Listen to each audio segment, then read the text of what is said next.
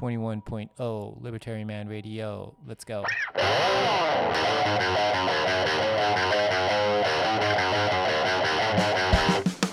In the long run, we're all dead. Give me control of the nation's money, and I care not who makes its laws. Negative interest rates are the dumbest idea ever. The Federal Reserve is not currently forecasting a recession. Chancellor on brink of second bailout for banks. I've been working on a new electronic cash system that's fully peer-to-peer with no trusted third party. Good afternoon, Bitcoiners! How are you all doing this uh, wonderful 今日は、uh,Thursday かな今日は Thursday Thursday afternoon February fifteenth ですけれども、えー、いかがお過ごしでしょうか。あ Bulls on Parade Bitcoin Bulls on Parade ね Bulls on Parade、えー、ブ, ブルがこうあの更新しているっていう、まあ、そういうノリノリソングですけれども、いやまさに Bitcoin Bull がってこう更新をしているような、まあ、そんな日々が続いているわけですけれども、えー、今日もリバタリマンラジオスタジオからライブ配信をしていこうと思うんですけれども、えー、皆さんはどこからあートゥーンインしているんでしょうか。えー、今日もコーヒー Proof of Beans からの Proof of Coffee コーヒー片手に始めようと思うんで、えー、皆さんも温かい飲み物というか、まあ、今日結構あったかいんで、えー、もしかしたらコールドドリンクかもしれないですけど、えー、飲み物片手に一緒にベーコンのことでも話そうかなと思うんですけど、どうですかね。 Alright、 早速始めましょうかね。えー、そう、リバタリマンラジオライブはあ話したいこととかがあればとか質問とか、あとみんなでこんなこと話したいっていうのがあれば、スペースのツイートの下にリプライしてもらえるとそれ見てたりするんで、えー、はい、そんな感じでやってます。あとはインフォグラフィックをスペースの下、まあ、スペースのツイートの下に、えー、ぶら下げてたりするんで、まあ、それを見ながらあ話を進めていくのが、まあ、結構楽しかったりするんで、今日もそんな感じでやっていこうと思うんですけど、早速、えー、いくつかインフォグラフィックをぶら下げてますね。いつものやつですけど、uh, Price on this day February fourteenth ってことで、uh, Valentine's day ですよね。 Valentine's day のベーコン価格、歴代価格で見ると昨日の Valentine's day all time high しかもただの all time high じゃなくて fifty thousand 以上で all time high ですよね。 fifty thousand で、その後にぶら下げてるインフォグラフィックが、これが Days over フィフティーケー ってやつで、これ見てください。これ、えー、ついに点灯しました。にせんにじゅうよねんにせんにじゅういちねん以来なんで、こういち、に、さんねんぶりの点灯ですね。 フィフティーケー 以上でクローズするのはにせんにじゅういちねん以来のことなんで、あー Congratulations っていうか、最高最高ですね。 Alright、 Bitcoin フィフティーケー ね。そうで、まあこの フィフティーケー っていうか昨日の上昇はあ結構自分は意味ある上昇だったんじゃないかなと思うんですね。えー、で Let me tell you why な, なんでかっていう話をちょっとしたいんですけど、えー、その前にその前にですね、昨日はどんな一日だったかっていうと、ベーコンは昨日ちょっと待ってくださいね。ベーコン returns ちょっと見ていきましょうかね。うん、そう、はちにちかん連続上昇していて、でいちにちちょびっと下がっちゃったんですね。ちょびっとね。で連続記録は、まあ、そこで途絶えちゃったの。そうマイナス ゼロてんよんパーセント をあのそうじゅうにがつあじゃにがつじゅうさんにちにマイナス ゼロてんよん っていうちょっとマイナス入っちゃって、で昨日また大きく復活してきたという感じですね。だ昨日の上昇がベーコン ビーティーシーユーエスディー が よんてんさんパーセント の上昇だったんで、okay、どんな感じだったかっていうと、えー、ゼロてんに の上昇 いちパーセント の上昇 にてんきゅうパーセント の上昇 にてんにパーセント の上昇 よんてんいちパーセント の上昇 いってんさんパーセント の上昇 いってんいちパーセント の上昇 さんてんよんパーセント の上昇で ゼロてんよんパーセント のマイナスを挟んで、えー、昨日が よんてんさんパーセント の上昇って、ボーズオンパレー、ベーコンに止まらないっていう感じなんですけど、あのベーコインに釣られて上がっちゃう銘柄もちょっと見とくと、コイン、コインベースが じゅうよんてんにじゅうよんパーセント、じゅうよんてんにじゅうよんパーセント、我らがマイクロストラテジー じゅうにてんにじゅうにパーセント、えー、あとマイニング株とかで言うと、ライエットが じゅうよんてんいちにパーセント で、マラソンが じゅうよんてんさんごパーセント っていう、このベーコインの取り巻きたちの勢いもマジ止まらない、うん、っていう感じですよね。Oh my gosh。OK。でですね、まあ、この間に入っちゃったマイナスの れいてんよんパーセント っていうのが、これがどういうバックドロップっていうか、どういう背景だったかっていうと、アメリカでの シーピーアイ ですね、 Consumer Price Index って、まあ、物価を示す指標が、まあ、予想よりも高く出たってやつなんですよ。予想よりも高く出たっていうのは、まあうんまあ、そういう話で、でこれが物価上昇が予想よりも高く出るってことは、まあ、物価物価が物の値段が高くなっちゃってるんで、まあ、なんで高くなってるかっていうと、まあ、いろんな要素あるけど、まあ、結構大きいというか、かなり大きいのがお金を吸ってるからですね。お金を吸ったからだから吸ったお金をまあ減らしていくっていうことをこうやっていて、お金をなるべく出回らないようにするためにアメリカっていうのは金利を上げたわけですよね。バーンって言って ごてんにじゅうごパーセント とかまで、それをこの利下げをしていくっていう観測がまああったわけですね。予想っていうかで、それが、まあ、物価が高くなっちゃうと、まあ、とま物価が下がってこないと、まあ、その中で下がってこないというか、むしろ上がってる中で利下げをしちゃうと、さらに物価上昇に拍車をかけることになるんで、その利下げっていうのが、まあ、後退っていうか、あの、まあ、もうちょっと後になるんじゃないかみたいな、そういう、まあ、考えをみんな持つんで、なのでいろいろ株も含めて売られたわけですね、この日ね。だけど、まあ、自分見てて、あれベッコインでも全然下がってないじゃんって思ってたんですよ、その時って、まあ、実際マイナス れいてんよんパーセント なのでほとんど下がってないですね。でこれなんかはもうちょっと前までっていうか、去年ぐらいだったら、あ シーピーアイ がちょっと予想よりも高く出ちゃったとかって言ったら、もう本当にバコンって、えー、価格に影響が出てたんですけど、あのもう全然下がらなかった、全然下がらなくて、まあ、むしろいちにちぐらいでこう跳ね返ってくるっていうような、まあ、そういう感じなんですね。まあ、でこれは、えー、ふたつの要素に、まあ、大きくね、いろいろ要素はめちゃくちゃいっぱいあるけど、えー、ふたつの要素に、まあ、大きく分けられるんじゃないかなって自分は思っていて、でまずひとつはフェドっていうか、その中央銀行にもうお前ら八方塞がりだろっていう、そういう市場のだからフェドの中央銀行のブラフを、まあ、かけてるっていう、まあ、ブラフを読んでるっていう、見透かしてるっていう、そんな感じですよね。まあ、どういうことかっていうと、いやまあまあ今までは物価上昇があったらその利金利上げてってことをやってたけど、まあ、結局効果ないじゃんっていうか、むしろまた物価上昇し始めているし、今って本当その短期国債でいうと ごてんにじゅうごパーセント、 ああアメリカ政府がまあお金、日本と一緒ですね、一緒の状況なんで、まあ、政府貧乏なんで、えー、政府の無駄遣いをするためにはこう国債すらなきゃいけなくて、でその国債をすると、まあ、金利を払わなきゃいけないんですけど、まあ、その金利が今 ごてんにじゅうごパーセント とかなんで、もう完全に借金地獄状態なんですね。借金地獄状態。そうで、だから物価上昇もなんか全然なんか収まってない気配だし、あそういうましてやもう、もう貧乏な政府ももう借りれなくなっているというか、もう完全借金状態、火の車だし、でしかもこの、まあ、当然その影響っていうのは普通に、えー、普通の一般ピープルは苦しいんですね、生活が。物価も高くなってるし、お金も借りれないしっていう状態で、まあ普通の人は生活苦しいんですよね。で今年は大統領選とかがあるんで、いやもうっていうか金利上げても効果ないし、もうみんな苦しんでるし、まあもうでも仮に上げたとしても、金利上げたとしてもどうせその後めっちゃ下げるんだからみたいな、ではもう下げられないでしょみたいなね、えー、そういうブラフを、あのーまあ、読んでるっていう側面と、あともう一つはベッコイン側面ね。だからもうこれは自分はずっと思ってるのは、意外と意外とっていうか、かなりベッコインも欲しかったけど、てかベッコイン興味あるけど手に入れられなかった人たちとかっていうのがやっぱりいっぱいいるっていうことなんですね。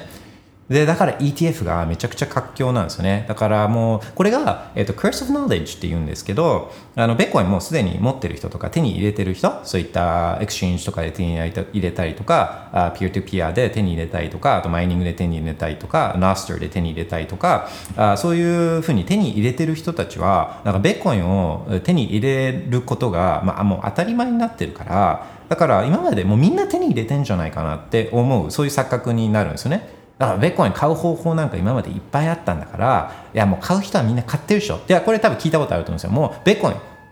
手に入れようと思ってる人はもう手に入れてるんだから、 イーティーエフ が認可されてもこれは別に何の影響もないみたいなことってなんかあったと思うんですけど、そんなことはないですね。これが Curse of Knowledge っていうんですよ。一旦自分にとって当たり前になっちゃうと他の人も当たり前だと思っちゃうっていうやつですね。うーんでそうでそれが、まあ、やっぱちょっと数で数字っていうかデータで見たいんで、えー、イーティーエフ の イーティーエフ のあれを更新しましょうかね。 イーティーエフ たちが持ってるベーコインの数量ね。うん How is it going everybody?、Uh...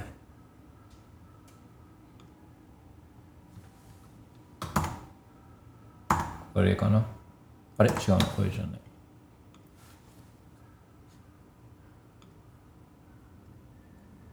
これじゃなくて、ああ、そうね。ビットコインもすごいけど、あのー、まあ、円、円もやばいっていうか、円ダメな方にやばいっていうのはあって、これもちょっと思うんですよね。あのー、まあ、日銀の政策変更は、さんがつ、しがつ、やっぱあると思うんですけど、あると思うんですけど、えー、ちょっと自分が見逃してたのは、もう金利が、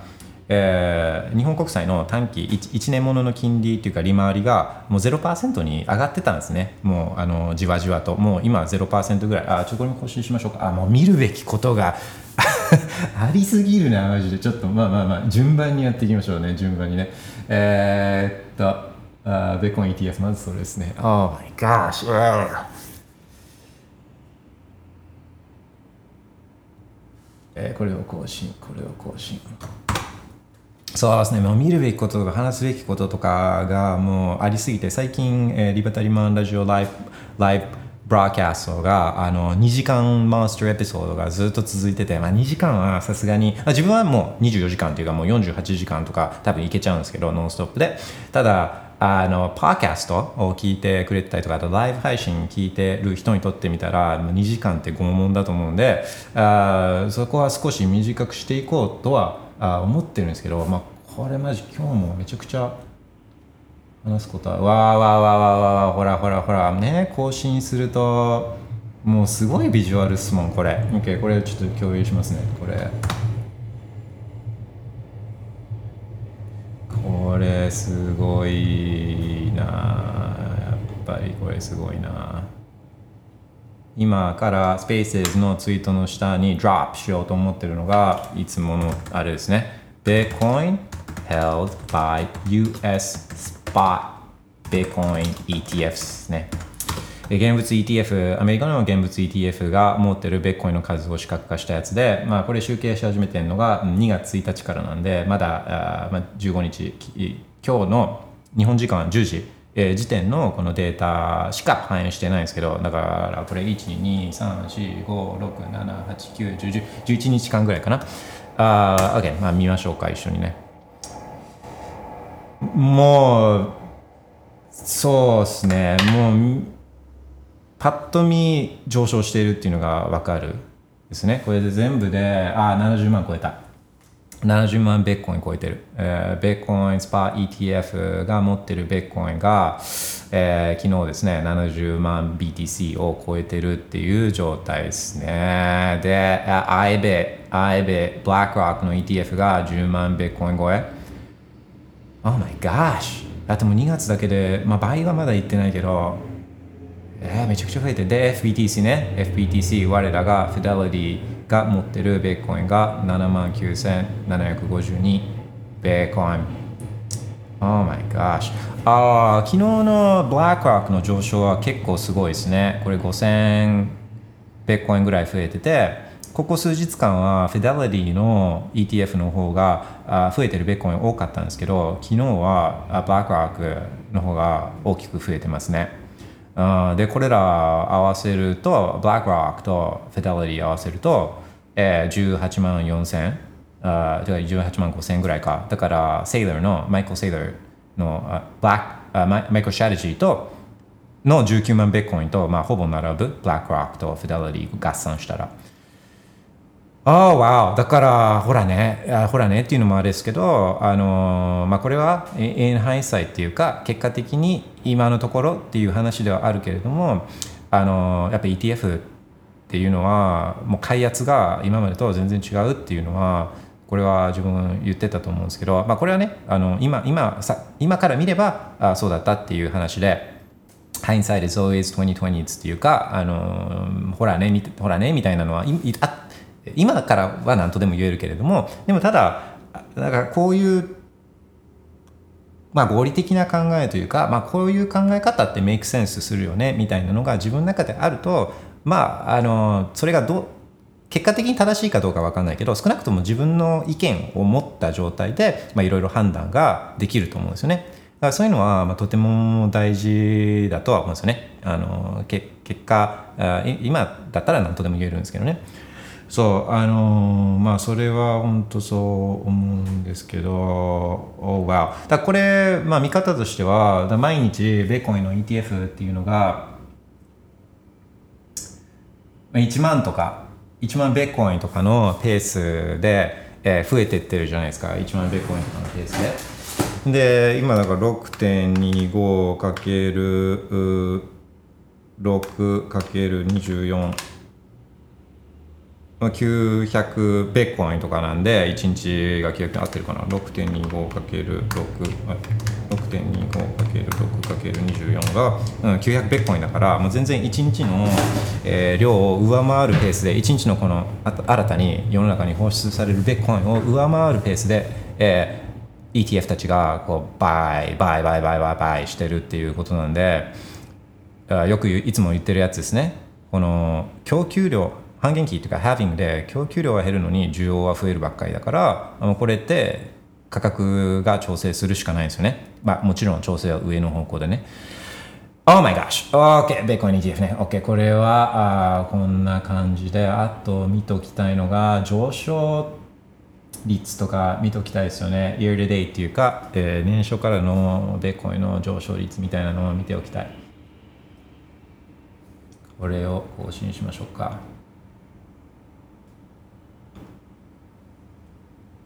あ、そうね、エムエックスエヌ ね、えー、エムエックスエヌ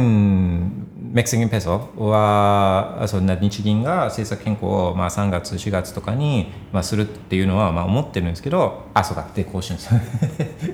っかり忘れてた。あじゃあまずそっちを更新しようかな。あ話があっち行ったりこっち行ったりするけれども、あのまず金利状況を見ておきましょうね。金利状況ね、まあいいんですけどね。なんか別にそんな金利とかあの法定通貨見なくても別にベーコインオンリーで、まあ、いいっちゃいいんですけど、うん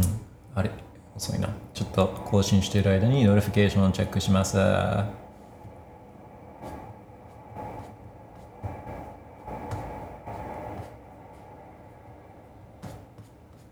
わあ結構ノリフィケーションが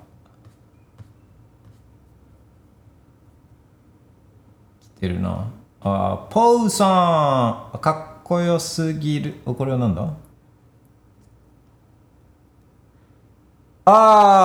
ああれですね、えー、Proof of Riffs あのレディオね、ジュリマイのレディオの、えー、ギターを録音して、えー、こう撮ったやつですね。撮ったやつ。ああそうそうそうそう。あれこれは結構前のやつかな。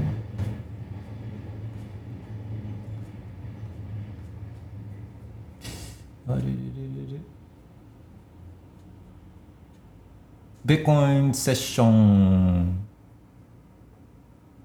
ああそうそうそうそうそうそう。でそのレディオのあ自分がギター弾いたやつに、えー、そしてしげるみのりさんがボーカルトラックを取ってくれて、で送ってくれたんですよね。あそうでそれをあそうそうで重ねたあの音源があるんですよ。あ自分の方で重ねてみて、あこれちょっと後でかけようかな。あのそういい感じになってるんですよね。そう、Bitcoin Sessions、Bitcoin Live Sessions on Libertarian Man Radio。うん、OK、最高ですね。えっと、あ、これ結構前のやつか。えー、ちょっとあれなんか変になってるな。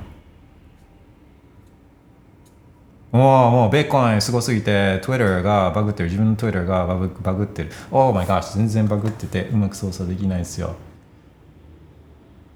えー、っとアイスパムブロックブロックスパムブロックスパムブロックスパムブロック、あれ本当 Twitter がマジで調子悪いっす。えー、Bitcoin is breaking Twitter、えー、ブロックアイスパムブロックブロックスパムブロックスパムブロック、ナーさん、ナーさん、エーティーエイチ おめでとう、Yes, Valentine's Day、エーティーエイチ おめでとうございます。Happy Valentine's, Happy エーティーエイチ Day、Awesome。サトル中川さん、リバタリマンラジオにじかん超えてもにばい速で聞けばいちじかんなので、全然問題ないです。あ、じゃあよじかん、よじかんやってやっとあれですね、あのにじかんマンスターエピソードになるんで、まあ、じゃあ今度はよじかん狙っていきましょうかね。はい、サトル中川さん Thank you very much。 えー OKOKOK、OK, OK, 大丈夫そうですね。 Alright、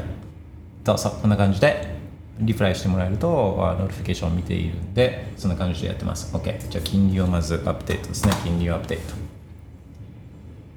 これちょっと時間かかるかな、このアップデートにたら、その間に、えー、っと、Bitcoin Live Sessions、Bitcoin Live Sessions、まあ、サビの部分だけですけど、サビの部分だけですけど、仕掛けてみようかな。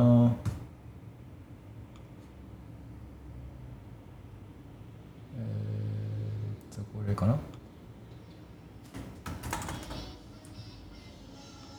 あ、ちょっと待ってね。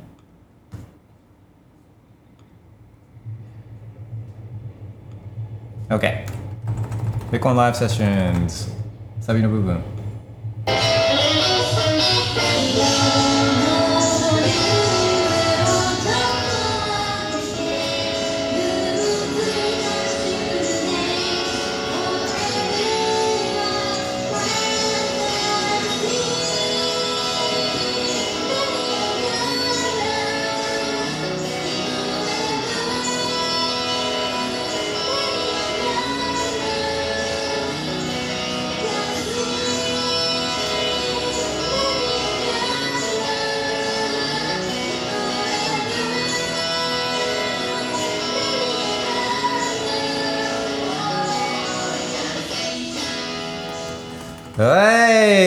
どうすかこれ、えー、ギターはあリバタリマンが弾いていて、で歌はあしげるみなみさん、みなみさん bitcoin-zukan ドット コム の、えー、みなみさんが歌ってるんですけど、あの普段、えー、この会話の声ともう歌声が全然違うっていうか、もう歌声どこまでも伸びるようなめちゃくちゃ綺麗な歌声で素敵だなと思うんですけど、えー、どうすかこれあの Bitcoin Sessions、あ最高ですね。であのコロナの時に、えー、アメリカとかだとこうロックダウンとか、まあ、めちゃくちゃガチガチにアメリカやってたんで、まあ、まあ、本当どこがあの自由なの国なんだみたいな話ですけど、で、まあ、ロックダウンで、えー、アーティストとか、まあ、芸能人とかミュージシャンも家から出られなかったから、みんなこうコロナの間に自, 自宅からYouTube とかでこの生配信してあのコラボしたりとかしてたんですよね、このアメリカのもうプロの超一流のミュージシャンとかが。で、まあ、本当こう例えば Travis Barker とあの ブリンク ワンエイティーツー のドラムの人となんか別のアーティストとかがもう Zoom, Zoom じゃないけど、そういうオンラインでこうセッションしちゃうようなあのそういうことをやってて、もう本当、まあ、コロナでロックダウンとか、まあ、最悪だけど最悪だけどそんな中からもあ、まあ、そういうコラボレーションというか、まあ、アートがアートの新しい形が生まれてて、まあ、それなんか自分見てて、あのあこんななんかセッションみたいなのしたいなっていうのはちょっと思ってたんで、なんかこうそうまさかこのビットコインがそういう機会を提供してくれるとはあの思ってなかったですけどね。ビットコインマジどこあいろんなドアオープナーになるっていうかね、いろんなことを可能にビットコインしてくれるっていうか、うん、そうちょっと自分は嬉しいですね。夢の一つが叶うっていうかね。ああ、里の中川さん、ギターリバさん、ボーカルしげるしげるみなみさんとのセッションすごいね、すごいっすよね。本当こんなことができちゃう、あインターネット最高。うん、え、サトル中川さん、メルカリでベーコンが使えるようになったようなので、今度試してみてレポートしますね。お、ありがとうございます。そうね、この間のメルカリメルカリは今のところ、まあ、日本の取引所とかがいろんなシェーコインシェーコインをやってる中、あ、まあ、今のところは一応ビットコインオンリー、メルカリね、メルカリ古あの新しい新参新参だからだからもしかしたらこの後いろいろシェックコインとかに手出していくのかもしれないですけど、まあ、それはちょっと分かんないけど、今のところはビットコインオンリーなんでね。うーん、だからそうですね、あ、これどんな感じなんですね。ちょっと一旦見てみようかな、中身。お、すごい、これ今日の記事ですね、さとる中川さんにがつじゅうごにちの記事で、えー、メルカリでの購入にビットコインが使用可能に。えー、メルカリの子会社で暗号資産バババババババババババフィッシュベコンを決済、えー、使用できる機能を提供する。累計出品数さんじゅうおくひん超のメルカリで、えー、ベコインを使ってあらゆるものをシームレスに購入できるようにするということで、えー、さんがつにサービスを開始ね。えー、ベコインどんな感じなんだろうね、えー、決済。これまではベーコンを売却しメルカリ口座の残高に戻して購入する必要があったが、あ、直接使えるみたいな、そんな感じですね。まあこれは控えめに言っていいっすね。うん、これはいいっすね。ただ、えーと、やってることは、まあ、そういう意味で、まあ、これもちろんね、あのー、アカウントの中のベーコンだから自分のウォレットとかっていうそういうことではないと思うんですけど、えー、ただ、だからまあやってることはシルクロード、ロス・オーブリットはもうじゅうねんじゅうねん以上前にシルクロードでやってたことを、まあ今更やってることではあるけどではあるけど控えめに言ってこれはいいですよね。うん。ね、いや、これはいい、悪いところは全然ないと思うな。これベッコイン経済圏というかね、あのベッコイン経済圏ですもんね。まあまだフルなオーガニックオーガニックではないけど、オーガニックなベッコイン経済圏ではないけど、ただベッコインを使えるっていう使えるようにするっていうことだから、なんかそれそれはそれに悪いことっていうのはなんかあないようなあんまないような気がするんですね。だからあと普通に自分のワーレ、ウォレットとかであの送ることができたりとか、まあ、そういうようなインテグレーションが進むとこれはめちゃくちゃいいですよね。それが現実的にできるのかどうかはまあちょっと置いといて、まあ、そういうことにチャレンジしていくっていうそういう行動行動でメルカリがそういう行動でこう自分たちのこのスタンスを示すんだったら、これはまあ応援したいですよね。さとるさん、あのレポート楽しみにしております。ああ、すごいですね。 Alright、 ポーさん、先日のラジオに勇気づけられてハードウェアを発注しました。へえ、どれですかね、どのどのデバイスですかね、これちょっと知りたいですね。えー、週末届いたらハードウェアワレット、サーフカスティチャレンジします。頑張ってください。応援してます。そうですね。まあ、週末届くっていうことから推測すると、あレッジャーかな。レッジャーかな。あの、コイン界とはちょっと発想が遅いんでね。OK。あの、コールドカードね。OK。ベッコインは希望です。Yes。ベッコインは希望。うん、ベッコインは希望。そうですね、まあ、ゆっくりですね。あのまずあヌンチョクは確かもう使われてたと思うんで、ポンさんね、だからあのじっくりでいいんで、えーまあ、ちょっといくつかあの tips じゃないけど注意点を言うと、ヌンチョクで生成したプライベートキーね、 リ, リカバリーフレーズね、それをそれをですよそれを新たに入手するこのハードウェアワレットに入れることっていうのはこれはできるんですよ。そこから復元して、でもそうするとコピーができるんですね。ヌンチャクのやつのコピーがあーそのハードウェアワレットでできるんですけど、レジャーとかでできるんですけど、これはあのねあんまやらない方がいいですね。これはやらない方がよくて、まあ、なんでかっていうと、あのそれ復元しても仮にそこからハードウェアワレットでそれを管理したとしても、まあ、一度ヌンチャクっていうのはホットウォレットねホットウォレットなので一度インターネットに接続したデバイスで作ってる作ってるこれはプライベートキーだから、それをその後ハードウェアワレットに入れたところでセキュリティレベルが上がるっていうわけじゃないんですよね。うん、でコピーコピーを作ることが目的だったら、まあ、こういうやり方もできるけど、あのそうはせずに新たに入手したこのハードウェアワードでは、まっさらな、まっさらなプライベートキーね、まっさらなリカバリーフレーズを作る、まっさらなウォレットを作るっていう使い方が、まあ、一般的だし、えー、まあいい、いい、この状況を考えるといいかなっていうふうには思ってるんですね。まあ一応ちょっと注意点ですね。OK、ポーさん、頑張ってください、ハードウェアはね、あの、めちゃくちゃいいと思いますよ。あの、この所有欲っていうか、あの、も、満足感、持つことによる満足感みたいなのもあるんで、あの、いや、これは最高ですね。だから、まあ、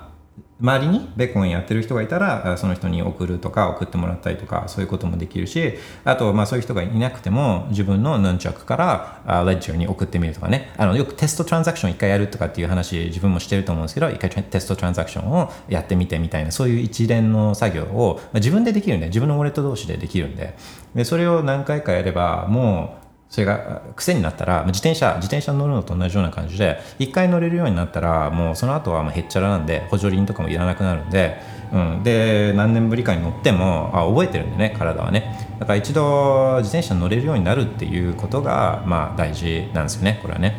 頑張ってください。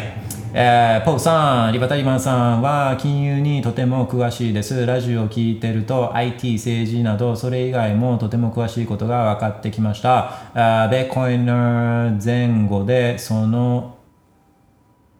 増、また難しい感じだ。えー、これが増、なんだ調べる。読み。そう、あのー、こう漢字が弱いのはですね、造形ね、いや造形かなと思ったんですよ、あの言い訳じゃないけど造形かなとは思ったんですけど、えー、造形の深さや広さは変わりましたでしょうか。ベッコイン前後でね、えー、オレンジピルでブーストしたのかもともとだったのか、うん、と見解を聞きたいです。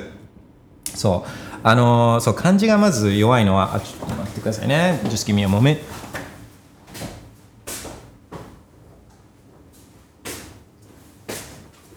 漢字が弱いのは、そのちっちゃい時、ちっちゃい時ってその小学校とか、あのー、その前とかを、まあ、アメリカで育ったんですね。で、アメリカで育って、で、自分があの日本人だっていうのはちょっとあんまりむしろ分かんなかったっていうか、あの、まあ、他の周りの子どもたちとは少し見た目が違うなとかは思ってたんですけど、あの自分が行ったところいたところには日本人があんまりいなかったんで、あのあんまり日本人という意識もなかったんですよね。で、えつまり日本人学校っていうのがあって、で週にいっかい、まあ、土曜日に日本人学校に行くんですけど、あのそこで、まあ、教科書とか、あの国語の教科書とかをこの音読させられるんですよ。先生がこの一人一人こう指さしてって、じゃあ何々さん、あのリバタリマンさん、あ、じゃあそこから読んでくださいみたいなこう言われるんですけど、 あのあれがもう本当嫌で、っていうのもあの漢字が分かんないんですよね。漢字が、あの読み方が分かんなくて、であれがもう本当嫌で、あのそうですね、で、でまあ調べていき調べていって振り仮名を振るとかをやれば、まあ、できたんでしょうけど、まあ、性格的にあのそういうのがなんかちょっとめめしめめしいじゃないけど、あ、もうこれ勢いでいくぜ、あ、ボーズオンパレード、これはベッコインのウェイじゃないぜって、まあ、こう子供ながらに、えー、思ってたんで、まあでもそれが本当嫌でね、あのー、そうそうだ、漢字はあんま得意じゃないですよね。で、やっぱ日本に、うん、と戻ってきて、で、まあ、金, 金融は英語で勉強したんですけど、まあ、例えばそういう会計とかそういうのはあ日本語で勉強したんですね。会計とかはまず一番最初は会計とかは日本語で勉強したんで、会計とか、まあ、そのあと法律とか、あの商商法とか民法とか、あのそういうのは日本語でまず接したんで、あ、そういう系の日本語はめちゃくちゃ漢字めちゃくちゃ得意なんですよ。うん、だけど普通の普通のこうみんなが知ってるようなあの漢字は本当に苦手なんですよね。OK。で、そうですね。ベーコインの前後では アイティー だ。政治はですね、政治は全然詳しくなくて、政治大嫌いなんですよね。政治は答えじゃないって思って、まあ、政治家嫌いっていうのはまあよく言ってると思うんですけど、まあ、政治家奪うだけだから、何の価値があるサービスとか商品って提供しないじゃないですか。だからもう何の世の中の役にも立ってないというか、奪うだけなんで、まあ、政治家っていうのはまあ本当嫌いなんですよね。うん、本当嫌い。っていう、政治家が嫌いっていうよりもやっぱ奪う人、人のものを奪う人っていうのは、まあ、これはもう嫌いなんで、嫌い以外の表現はないと思うんで嫌いなんで、うん、政治は全く好きじゃないんですけど、あ、政治は好きじゃないですね。で、自分が言ってることってだからそういう意味でなんか政治のことを言ってるっていうよりはもう本当当たり前のことを言ってるだけなんですよね。うん、そうで。まあ、だあのリバタリアニズムっていうか、リバタリアンも別に政治っていうわけじゃなくて、えー、これも自由、ノンアグレッションプリンシプルっていうか、人の自由を略奪しない限り、人、人に危害を加えない限りは、人の迷惑、人に迷惑かけない限りにおいては自由が保障されるべきっていう、そういう考え方なんで、まあ、そういう政党とかはあるかもしれないけど、あのかな政治の考え方っていうわけではないんですよね。そうそう。で、えーと、アイティー のことは、まあ、アイティー とかはもともと好きだったんで、それはあのそうもともと好きだったっていうのもあるし、まあ、金融とかあの経済とかあ、まあ、そういったこと、ファイナ、ファイナンスとかね、あのもうビットコインの前、ビットコインを知る前からそれは得意だったし、まあ、好きだったんですけど、えー、ビットコインがそれをですね、その見方見方をガラッと変えてくれたというか、まあ、レベルアップしてくれたっていうか、今までこう納得いかない、まあ、金融とか詳しかったですけど、まあ、勉強してるからだけど、その納得いかない理論とかっていうのはいっぱいあったんですよね。で、あ、これおかしいんじゃないのみたいなのは結構あったんですよ。で、まあ、例えば、まあ、何回か言ってるんですけど、その一つの例はあのインフレはずっと起きなきゃいけない、そのあのお金の量は増やしていかなきゃいけない。いやでもでも普通に考えてお金の量を増やしたら、それは売上が企業の売上が増えるのは分かるけど、でもその分だってその給料も増えて、え結局物の値段が上がって給料も上がって、だ高くなったものを増えた給料で買っても何も変わんないじゃんっていうのはずっと思ってたんですよね。なんかおかしいんじゃないの。しかも、しかも物の値段って普通に考えたら、普通の人から考えたらですよ、普通の人から考えたら物の値段って安くなっていく方がいいに決まってるじゃないですか。だけどそののニュースとかでさ、あ、デフレダメ、物の値段が下がっていくのはこれダメとかって言ってるけど、いやそんなわけないじゃんとかって思ってたんですよね。で iPhone とかパソコンとかテレビとかそういうものが安くなっていくのはいいことなのに、まあ、当然安くなるじゃないですか。って技術進化するんだし、効率も良くなっていくんだし、物の値段って本来安くなるはずなのに、なんで牛丼の値段が安くなるのはダメなんだろうとか、なんかそういうような、まあ、全部だから結局嘘だったんですね。結局嘘、あ、まあ、お金を吸って、で借金借金してる人はお金の価値が下がると得をするんで、まあ、借金一番してるのって誰っていうと、まあ、国が一番借金してるんで、あ、一番の借金王は国なんでね、政府なんで、政府はその借金をこう薄めるっていうか帳消しにするために、えー、お金を吸ってもうお金の価値を下げるインセンティブがあるんですよね、とか、なんかそういうような、あの今までこう疑問に思ってきた思ってたこととか、まあ、例えばあの、まあ、ブラック・ショールズモデルっていうオプションプライシングに使う、まあ、ノーベル賞を取ってる、まあ、経済のノーベル賞を取ってる理論あるんですけど、まあ、それも勉強したするんですよしたんですけど、あのいやでもこんなものでこのガラガラポンで出てく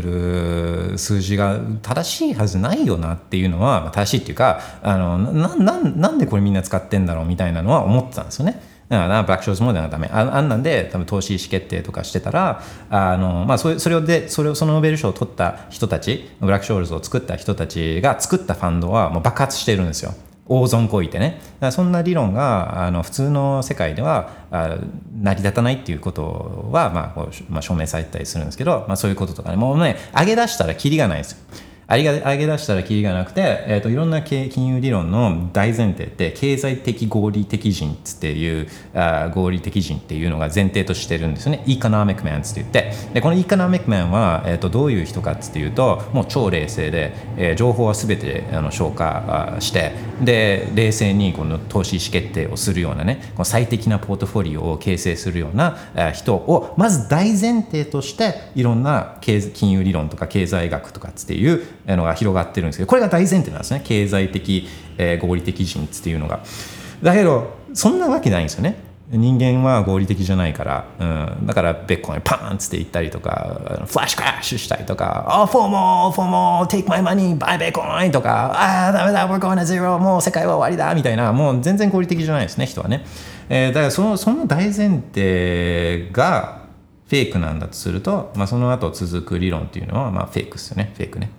そうとかね、だからそういうの疑問持ってた疑問を、まあ、もう真面目に自分は勉強してたんで、真面目にで仕事にも真面目に取り組んでたんで、その理論とかに、まあ、腑に落ちないながらも、まあ、一生懸命勉強して、なるべくその疑問とかを解消する努力はしながらやってたんですけど、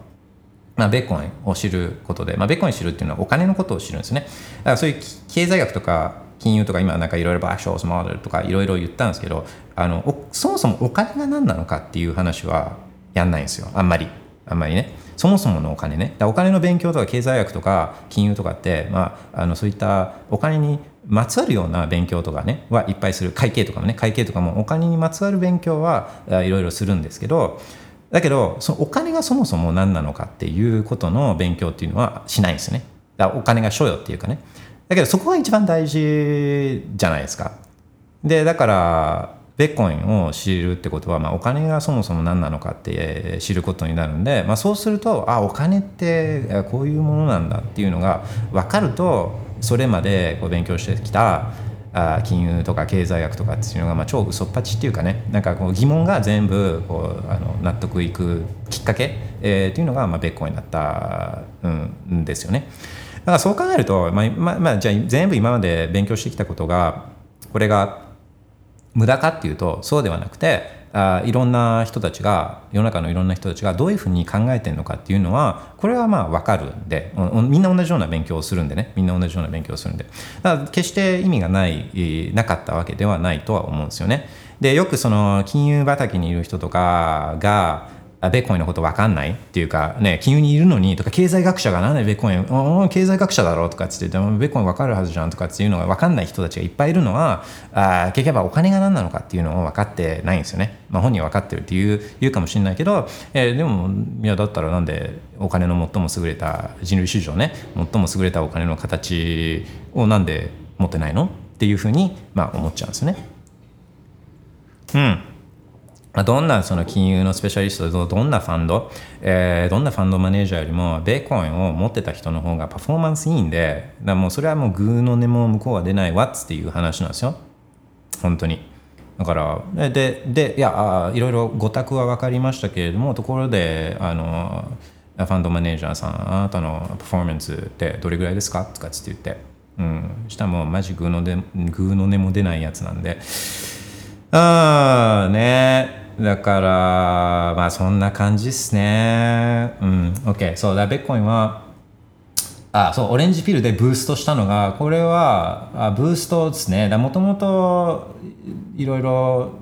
勉強してたけど、オレンジピルで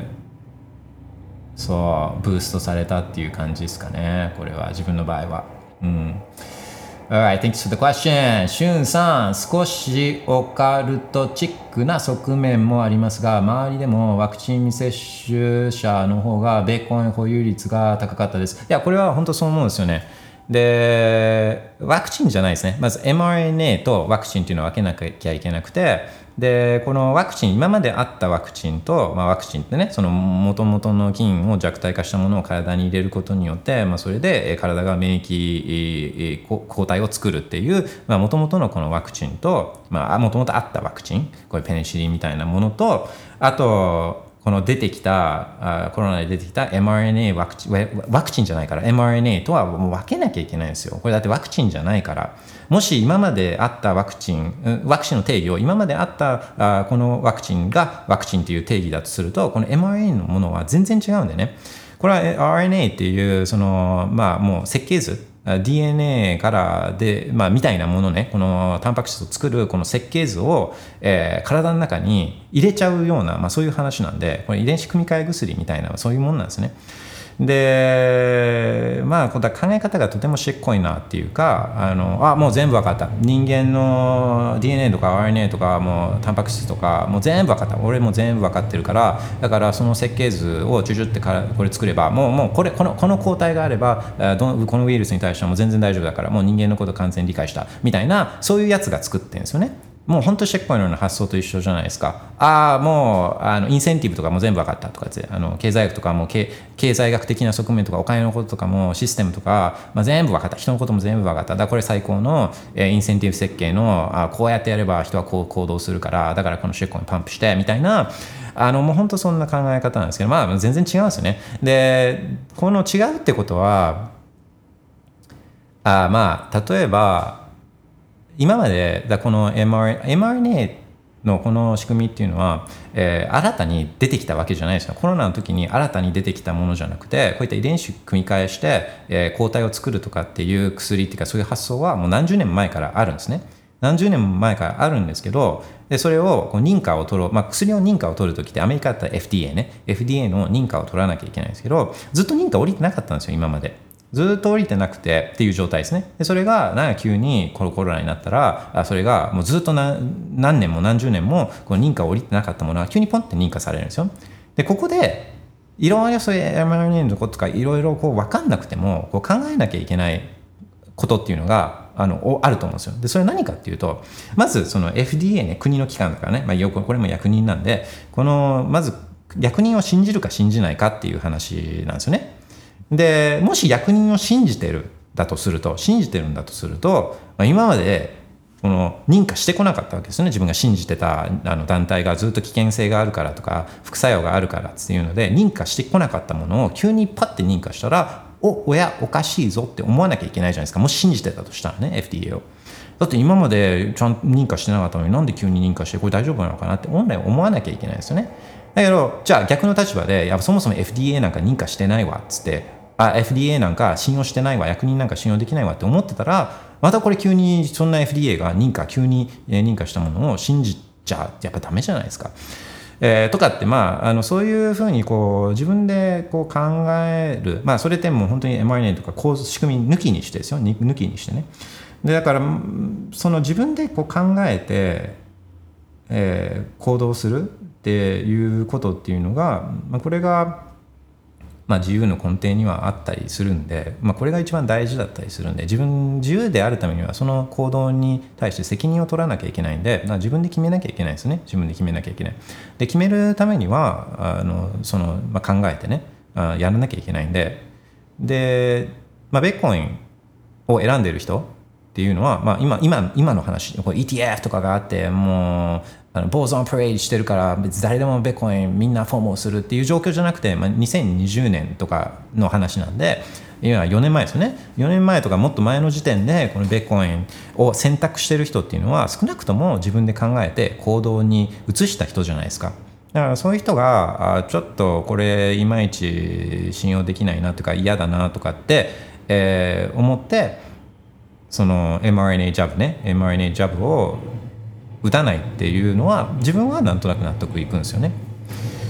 そうでまあまあそうですね、うん、あとねあと例えば、うん、と効果がもし あ,、まあ、あとはもう本当にいやそんな言っても忙しいから普段の生活で忙しいからいろいろ調べたりとかする、えー、時間もないんだよって、えー、いうのもこれも分かるんですよね。でもその国が今までいいこと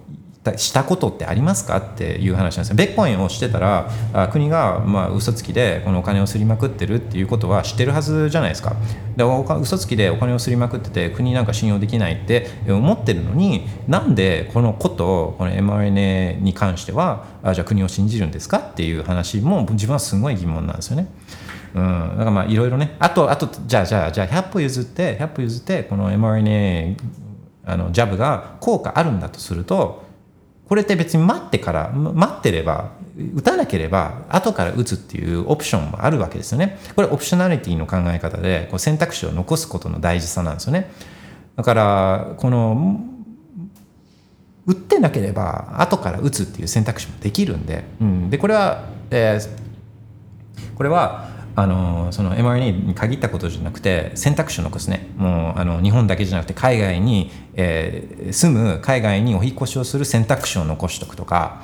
あのその銀行口座が凍結された時にはあでも他の代替手段があるっていうベッコンを使うっていうそういう選択肢を残しておくこととか、この選択肢があると最強なんですよね。最強だから、まあ、例えば仕事とかでね、いやでもそれは職場で、えー、強制されてね、もう半ば強制でやらなきゃいけなかった、そこをなかなか抵抗するのが難しかったっていうんだったら、もうその会社をこう辞めるっていう選択肢ですね。ある人とない人とか、ある人とない人とだともうやっぱ全然自由度が違うんで、まあ、自由っていうのはそういう意味で選択肢、オプショナリティを残しておくっていうことも、あのー、っていうふうにも考えることはできるかなと思うんでね。あちょっとまああのー、いや 全, 全然オカルトチックじゃないですよ。やっぱりオカルトじゃないと自分は思いますね。しゅんさん Thank you very much、uh, Sir stacks a lot Nice chart Couple of requests Make ジービーティー somehow back black font instead of white and add total amount at top of bars は、うん、そうね、ちょっと難しいから、あ時間があったらですかね。えー、カペペさん、ファウンテンで過去回から聞き直してます。あ、OK、えー。ファウンテンで過去回から聞き直してます。メンポーダースペースの見方の解説、面白かったです。で質問です。メモリーユセージとは何を示しているのでしょうか。ヘルプ見てもよくわからないです。ご存知でしたら教えてください。うん、これはあれですね、えーと、メンプールのこの設定だと思いますね。でデフォルトが さんびゃくメガバイト なんですよ。ヘルプも一応見とこうかな。メンプをだスペースデフォルトのこのメンプールのあの設定あの領域幅のことを言ってると思うんですよね。ヘルプヘルプ、えー、カペプさんもし聞いてたらヘルプページのリンクを送ってもらうことはできますでしょうか。よろしくお願いいたします。あ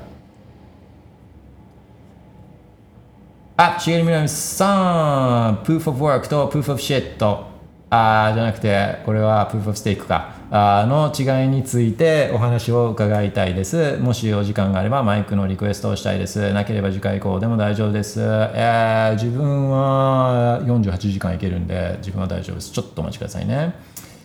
えー、っとカペペさんあと自分のアンブラのメンポーダースペース見ていると結構違うのでメンポーって各ノードに存在するのだなと実感できました。そうそうそうその通り。えー、これがちょっと前までよく分かってませんでした。いやそうですその通り。メンプールっていうとなんか一つの共有の場所みたいなイメージもイメージあるかもしれないですけど、まあ、そうじゃないですね。これは全部自分の、まあ、それぞれのノードにあるものなんですけど、まあ、それが大体似てくるっていうかよな変なことをしなければ、まあ、似てくるっていうか、まあ、そういう状態なんですよね。 で, でも必ずしもあの一緒っていうわけではないですよね。でこの領域も自分で設定することはできてまあ、あのできるけどそれをあの変えることデフォルトから変える必要性は、まあ、ほとんどの場合はあのないので、えっと、普通の人は別に変える必要はないですよね。変える必要はないけど、まあ、変えることもできたりするんですよ。でだからこれさんびゃくメガバイト超えてて、まあ、一応表示されてるのはメンプールとかだとあこれ自分のあそうねあのメンプールってメンプメンプールがメンプールチームメンプールチームはこういうのをこう、まあ、表示させるサービスを作ってるから、まあ、大きく領域を取って、えー、多分あのこう普通だったらこうパージされて消えちゃうような取引とかっていうのもあの表示できるようにはしてるんだと思うんですよね。だからもしあのヘルプページのリンクがあったらカペッペさんお願いいたします。えー、っとじゃあしげるみなみさんをお呼びしようと思うんですけれどもその前にそうさっき話してたそのコロナの間でいろんなアーティストが自宅から自宅からやってるのがウケるんですけどみんなすごい豪邸自分の家にスタジオがあったりとかしてでの中であ自分はあこれ聴けてよかったなっていうかあこれめっちゃいいなって思ったのがあの Travis Barkerブリンクワンエイティーツー のドラムの人が、えー、ブリンクワンエイティーツー の曲で What Went Wrong っていう曲があるんですよね。 What Went Wrong で何がダメだったのみたいなあそういう曲があるんですけどこれってもともと Tom DeLonge ってこのギターボーカルのやつがアコギ一発で弾いてる曲なんですね。でももしそれにドラムが入ってたらっていうバージョンであのトラビスが公開したやつがですねにせんにじゅうねんのさんがつにじゅうはちにちかなあのそれなんかをちょっとかけようかなと思うんであこれこれこれが I'll be back in one minute 、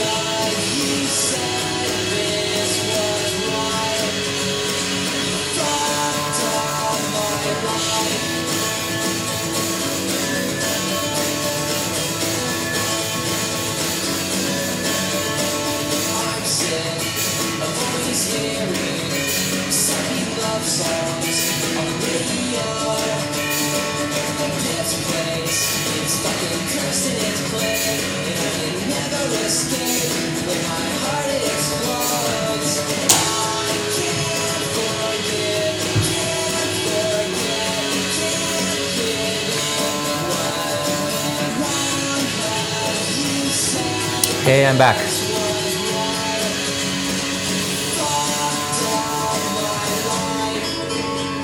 Ah, かっけえなー。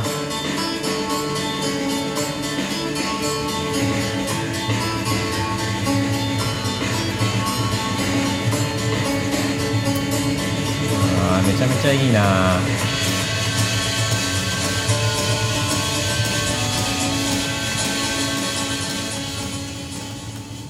そう、もともとの曲は原曲はドラムが入ってないんですよね。で、こうTravis Barkerはもう本当まあすごいと思うんですよね。なんかね、ちょっとYOSHIKIっていうか、YOSHIKI、X JAPANのYOSHIKIとかもこの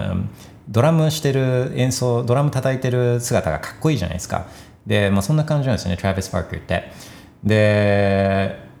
見たことあるんですよ、自分で。トラビスはあの飛行機の事故にあって、もうほんと死にそうになっちゃって、全身やけどって。でそれ以降飛行機もう 乗, 乗らなくなっちゃって、でだから日本にも来ることは多分もうないんですけど、その日本に最後来た時にこうあゼップあお台場とかがあのゼップで、えー、ライブしてたんですけど、それそう行ったんですよね。でもうその時ね、足足か手かな手か足か足手かな腕なんそうだ怪我して、その時もなんか怪我してて、ででもなんか凄まじい演奏で、もう見た瞬間もう狂気を感じた狂気を感じたっていうぐらい、もうなんかすごすごかった。うん、そうそう、トラビス・パーカーね。 OK、 えー、っとじゃあ茂みなみさんをお呼びしたいと思いますので、うんとAdd a speaker ですので、ご都合が良いタイミングでスピークアップお願いいたします。それまでつないでます。OK、OK。あ、もしもし。もしもし。こんにちは。こんにちは。お世話になっております。やっております。ボーカルトラック使わせていただきました。はい、あのはい、恥ずかしいですね。いや、めちゃくちゃ良かったです。あ、ありがとうございます。あのー。あの他のあのなんだろうな、他の楽器の方が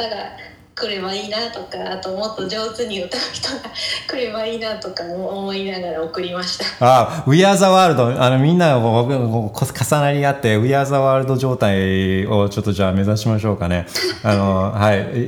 待ってます。どしどし音源待ってるので、あのみんなで We Are the World、 We Are the Bitcoin World をやりましょう。Alright, awesome。あの一つちょっと今日のお話で気になったことがあって、はい、あのリバタリーマンさん、もしかしてあの日本円でビットコインが最高値更新されたのご存知ないんですか？えー、まあなんか、うん、あ自分では見てないんで、あのそういうのをこう Twitter とかであのは見たりはしてるんで、あまあそうなのかなとは思ってるんですけど、実際自分で見に行って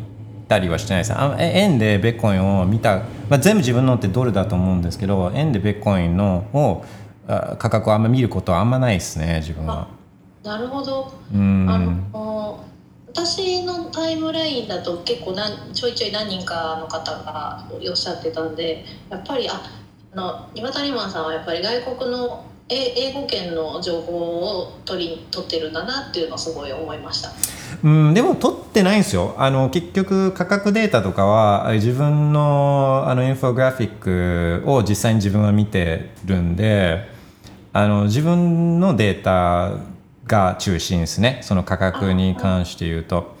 で、あとその円建ての価格で言うと、もう本当にあの日経が日経があバブル後最高値を更新中みたいなださんまんはっせんえんでとかって言ってるのと同じ話で、いやまあそうなんですけどにせんにじゅうねんから円ってドルに対して さんじゅっパーセント 下落してるんですよって。だからそれで考えるとドル建てだと日経って多分 じゅうろくパーセント ぐらいしか上がってないんですよみたいなね、あのー、なんかそういうそういう感じで見ちゃうんで、まあ、円がもう さんじゅっパーセント も下落してるっていうことを分かってるんでっていうところが大きいですかね。うん、うん、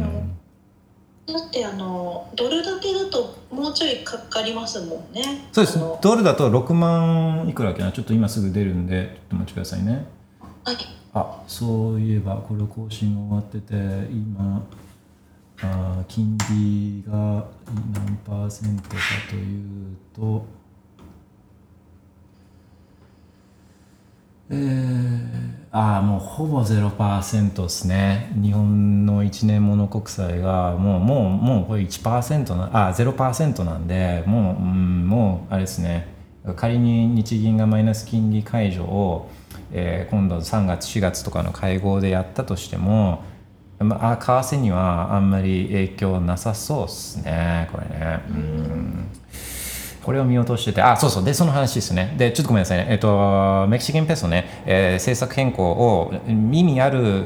レベルでの政策変更を日銀がさんがつしがつにして、で円高に触れた時に、えー、史上最強の法定通貨メキシカンペソを、まあ、買おうかな、まあ、追加で買おうかなっていうふうに思ってたんですけど、えっと、どうもさっきの金利の状況を見てるともう ゼロパーセント にもなってるし、で今あのどんどん円安も進んでることを考えるともうちょっと自分はフォームをしちゃってさんがつまで待てずに実はメキシカンペソをちょっと買い増しちゃったんで、うんまあ、それはちょっと言っとこうかなと思ってあの待てなかったですね。フォームインしちゃいました、えー、っていう話はした上でですね、えー、ビットコインえー、っとですね最高値がドルでいうと、まあ、終値ですけどね、終値でいうとろくまんななせんごひゃくきゅうじゅうななドル。うーおー。OK。これがじゅういちがつようか。にせんにじゅういちねんのじゅういちがつようか。あー、ろくまんななせんごひゃくろくじゅうななドル。えー、にいがろくまんろくせんきゅうひゃくななじゅうにドルとか続いて、えー、とじゅういがじゅういがろくまんさんぜんごひゃくごじゅうはちドルなんで、まあ、いちからじゅういで、えー、自分作ってこれ全部にせんにじゅういちねんなんですね。全部にせんにじゅういちねんででなので、えー、とろくまんさんぜんごひゃくごじゅうはちドルをドル建てで超えればあのこの自分が作ってるインフォグラフィックが復活して。えーまあ、これもいい感じなんで、あのー、そうそうそうそう、まあ、そんな感じですねドルだと。だからまだ、えー、今ごまんにせんだから、エーティーエイチ まではろくまんななせんごひゃくきゅうじゅうなな割る、えー、ごまんにせんさんびゃくごじゅうはちで、うん、あと にじゅうきゅうパーセント。あと にじゅうきゅうパーセント なんで、もう全然余裕っすよ にじゅうきゅうパーセント は。だからまあドルでももう間もなくっていう感じですけど。はい。なんだろうその。結構日本円が弱いのかなって今思っちゃいました。日本、日本円はめちゃくちゃ弱いんですよ。日本円はめちゃくちゃ弱くて、でもこれも、うんまあ、この円の話だけしてても多分よんじゅうはちじかん以上は話せるんですけど、あの円も世界の三大通貨なんですよね。今のところまだ、うんあうん、そうです。ドル、ユーロ、円、この三大通貨なんですよね。でまあ、本当にコロナ以降っていうの、まあ、本当最近は、まあ、すごいこう世の中が変わってきてる一つの表れでも あ, あると自分は思っていて、それはもう世界三大通貨の円が、まあ、ゼロパーセント の金利で借りられるっていうか、あのちょっと前まではマイナス金利だったんで円を借りて借りてるのにお金がもらえるっていう状況だったんですよね。うん、で片やペソって、まあ、普通の人にこういったマーケットとか見てない人とかにあメキシカンペソどう思うとかって聞くと、ほとんどの人はメキシカンペソでシッコインだっていうイメージがあるんですよね。うん、ほとんどの人はそうです。特にアメリカのとかに住んでる人とかってペソってよくよくあの日本でもこういう、えー、ギャグっていうのがあるじゃないですか。例えばあひゃくまんひゃくまんあげるよとかって言ってあのペリカでねみたいなとか、なんかよく 変, 変な通貨でこういうやつゼニーでねみたいな、あのひゃくまんゼニーあげるよみたいな、そういう感じで使われるギャグで使われる通貨なんですよね、なんか一般的には。だけどそうじゃなくてメキシカンペソってもう今やあ最強の法定通貨なんですよ。あのコロナ以降なんかドルよりも強いんで。そうでそれは理由がいろいろあるんですけど、まあ、例えばあメキシコって資源が豊富で今みたいにエネルギー不足とか資源不足とかっていう状況だと、まあ、資源国が強いんですね。あだ例えばブラジリアンレアルなんかは円よりまだ持ちこたえてるんですよね。円はブラジルレアルよりも減価しているんで今。あであとは人口、まあ、日本はもうおじいちゃんおばあちゃんばっかりになっていくけど、メキシコは若くて人口若くてでハードワーキングなんですね。ハードワーキングあのとても勤勉だしよく働く働く意欲が多いんですよね。で昔は犯罪とかがイメージあるけれども、まあ、犯罪も減っていたりとかして、まあ、それは政権が、えー、じゅうねんぐらい前に変わってでそれが成功してるんですよね今のところね、うん、とかあと一番最近でめちゃくちゃ大きいのはもうこれはまだニュースとかでも、まあ、そんなに日本のニュースとかでは見ないかもしれないんですけど、これが自分はめちゃくちゃでかいと思ってるのは、まあ、アメリカと中国が貿易戦争をしているんですよね。で中国製のものとかを、まあ、特にハイテクのものとか、まあ、中国製のものを基本的にはもう輸入しないみたいなそういう方針をアメリカ取ってるんですよ。まあ、輸入はしてるんですけどものによってはもう本当に、えー、輸入しないみたいな、まあ、貿易戦争をしてるんですね、はい、で中国の会社はアメリカに売れないから で, でもアメリカ人はその中国の安い商品っていうのを買いたいんですよ。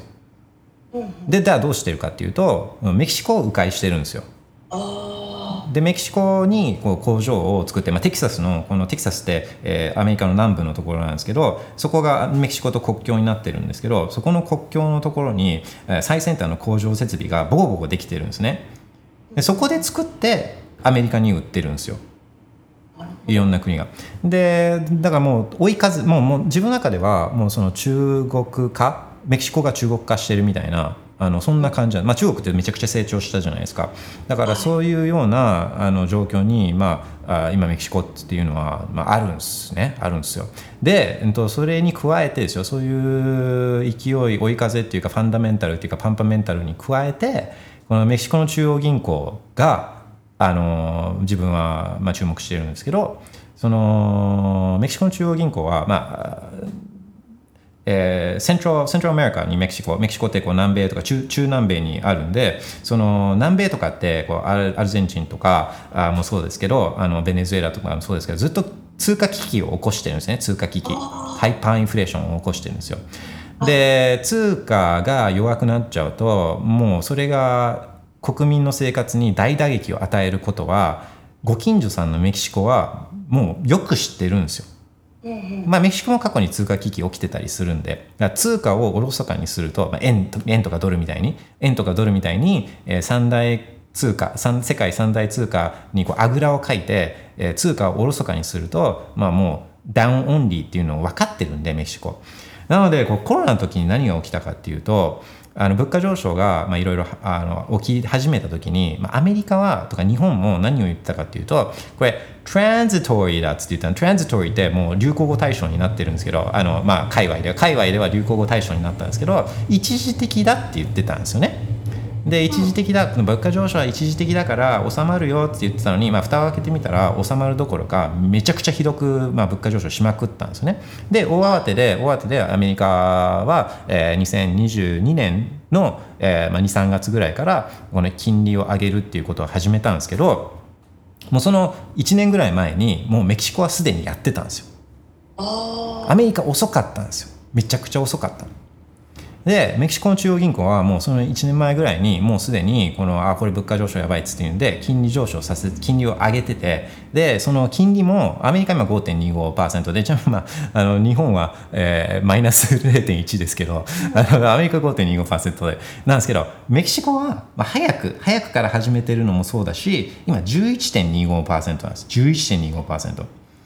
ていうところまで上げてるんですよね、メキシコは。でキープキープで他の南米の国もまあ利上げしたんですけど、まあ、みんな利上げするとお金が借りづらくなったりとかして、まあ、不景気とかにもなってったりもするんで、まあ、途中で値を上げるもんなんですけど、まあ、メキシコはそういう今言ったいろんな追い風もあるからあるし、まあ、政府の債務も少ないですね。政府の債務も少ないから じゅういちてんにごパーセント をキープしてるんですね。他の南米の中央銀行はまあ利下げし始めたりしてるんですけど、あの じゅういちてんにごパーセント キープしてる、まあ、まとめると追い風がある。それ経済状況とか国民のデモグラフィックスなんかを見ても、あのすごい追い風、ファンダメンタルズ、ファンダメンタルズメキシコあるにプラスしてプラスして中央銀行が、えー、責任ある規律あるマネタリーポリシー、金融政策をやるとこんだけ通貨って強くなるんだっていうのが、まあそういう証明をしてるんですよね、メキシコは今。だから自分の中では、まあ、ベビーベビービットコインだと。に近いと思うんですよね。ベビービッコイン。ビッコインじゃないけど、まあ、ちょっと ベ, ベビー版、ビッコインのベビー版っていうか、あの健全なマネタリーポリシーっていう意味でですね。うん。そうだけど、だけどメキシカンペソも法定通貨だから、あなんかこう政府から影響をあのメキシコの中央銀行がこうプレッシャーをかけられたりとか、なんかこう国内で金融危機とかが起き始めたりとか、あ不況になり始めたりとかすると、まあ、これは中央銀行って人なんで、メキシカンいくら史上最強の法定通貨ペソであっても、これは政策変更とかね、方向転換をすることっていうのはあるんで。そうすると国民の期待とか、まあ、そういう国民に対する責任、通貨を通貨の購買力を維持するっていう責任を放棄して、えー、する、まあ、にてんご をブルルルっていうのを、まあ、ペソはできるんでベッコインはできないけど、だからベビーだけどベッコインではないっていうことは、まあ、一応言った上でね言った上でただ面白いと思うんですね。その追い風ちゃんとあ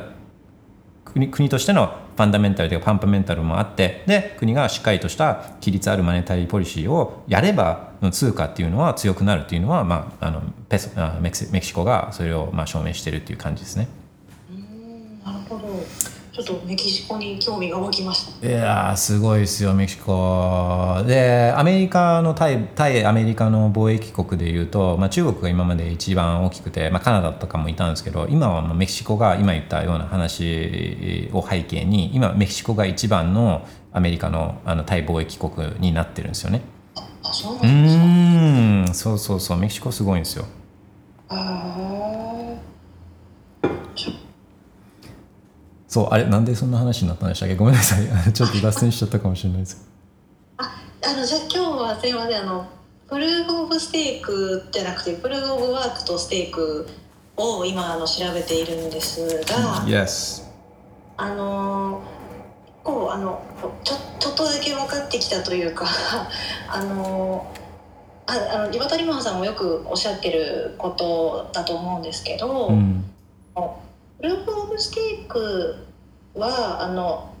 マシンパワーみたいなのがなくて、あのそのあのブルルルってあの擦れちゃうみたいな、うん、あのえっとえっと経済の外因性っていう言葉を教えてくださった方がいて、うん、プルーフ・オブ・ワークはあの要はそのお金、えっと、外からの、えっと、お金とかあと機材、ま、マイニング機材とか電力とかが加わってプルーフ・オブ・ワークは、えっと、されてるけど、うん、プルーフ・オブ・テイクはそれがない、うんうんうん、違うってあ合ってますかね、うん、あ合ってます。だからまああのー、あエクスターナリティね。そうで、えーまあ、別の言い方をするとプーフ・オブ・ステークってもう完全に自作自演、うん、絵に描いたような餅っていうかもう全部卓上の議論っていうかもう、じ、じ、じ、もう全部自分の中のこの妄想の中でやってるだけの話なんですよね、うんうん、でだもう全部全部が依存関係になっているというかこのなんえー、この、えー、サーキュラリティっていうか、もう全部がもうもうもうなんていうんですか、えー、これなんて言えばいい、サーキュラリティとかがいいかもしれないんですけど、まああのル自作自演とかかな、なんかいい表現あるかな。結局その Proof of Stake ってステークを持ってる、まあコインを持ってる人たちがバリデートしますだけど、だからそのでもコインって結局バリデートしているそのシステムが作ったもので。でそのシステムが作ったものでを持ってる人がバリデートしてっていう完全自作自演っていうかじゃないですか。でこの外部的な要素、さっき言ってたエクスターナリティがないから。でもベッコインってそうじゃなくて、その自作自演じゃなくて、もう完全にベッコインの外のリアルな世界にあるエネルギーっていうものを、この誰でもこれが客観的に見える形で、このエネルギーっていうのを消費しないと、消費した人じゃないとこの、あのそのセキュリティを担保できないっていうかね、あのっていうようなものが、指標があるので、そのシステムよりの外に客観的な要素があるから、だからあのこの全然違うんですよね。でまあ、プーフステークの場合も仕組み上は、ああまあそれはじゃあこのトークンを持っている人たちは、まあ自分のトークンの価値を維持したいから、まあ多分悪いことっていうのはあのしないっていうような、なんかそういうこのインセンティブ設計みたいなのをこう作るんですけど、で普段はそれでうまくいくかもしれないけど、でも本当にその平常時ね、平時はそれでうまくいくかもしれないですけど、まあ本当にこのあのなんていうんですかね、こう極端なシナリオっていうか、もう本当にやばい状況になった時に、えー、持ちこたえられるかどうかっていうのは、これは僕はもう分かんないですよね、プーフステークの場合は、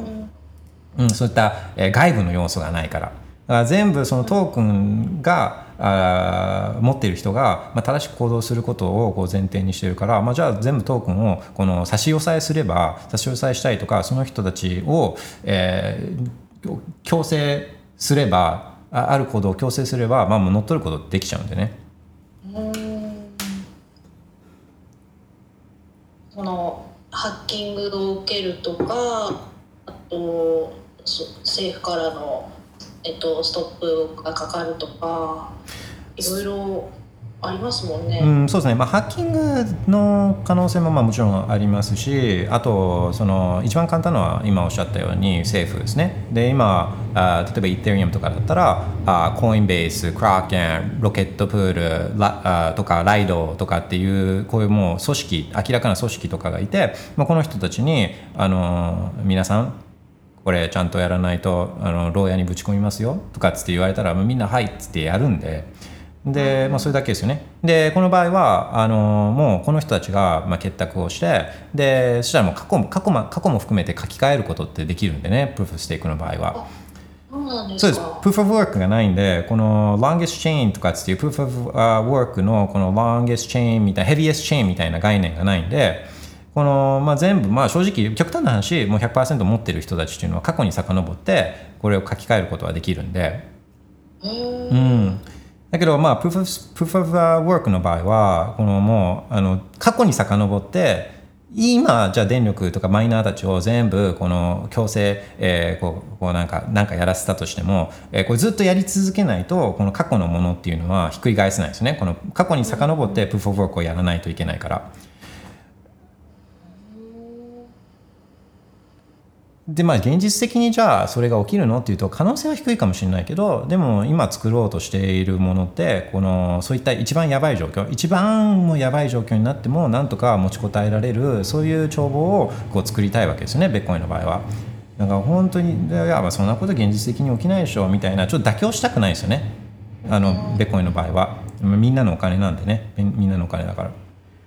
だからあのいやまあ現実的には、まあ、こう今まで問題特にないんだから、あのこれでいいんじゃないのっていう妥協はベッコインの場合はしたくないし、まあ、それできないか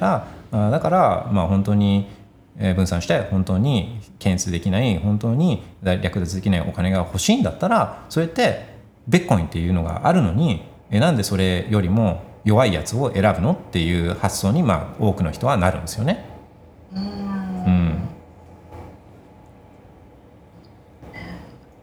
あのちょっとあの気にになってることがあって、はい、あのえっとえーと、ビットコインのマイニングには高い障壁があって参入できないがみたいなことを書いている記事が結構あるんですけど、うん、実際個人で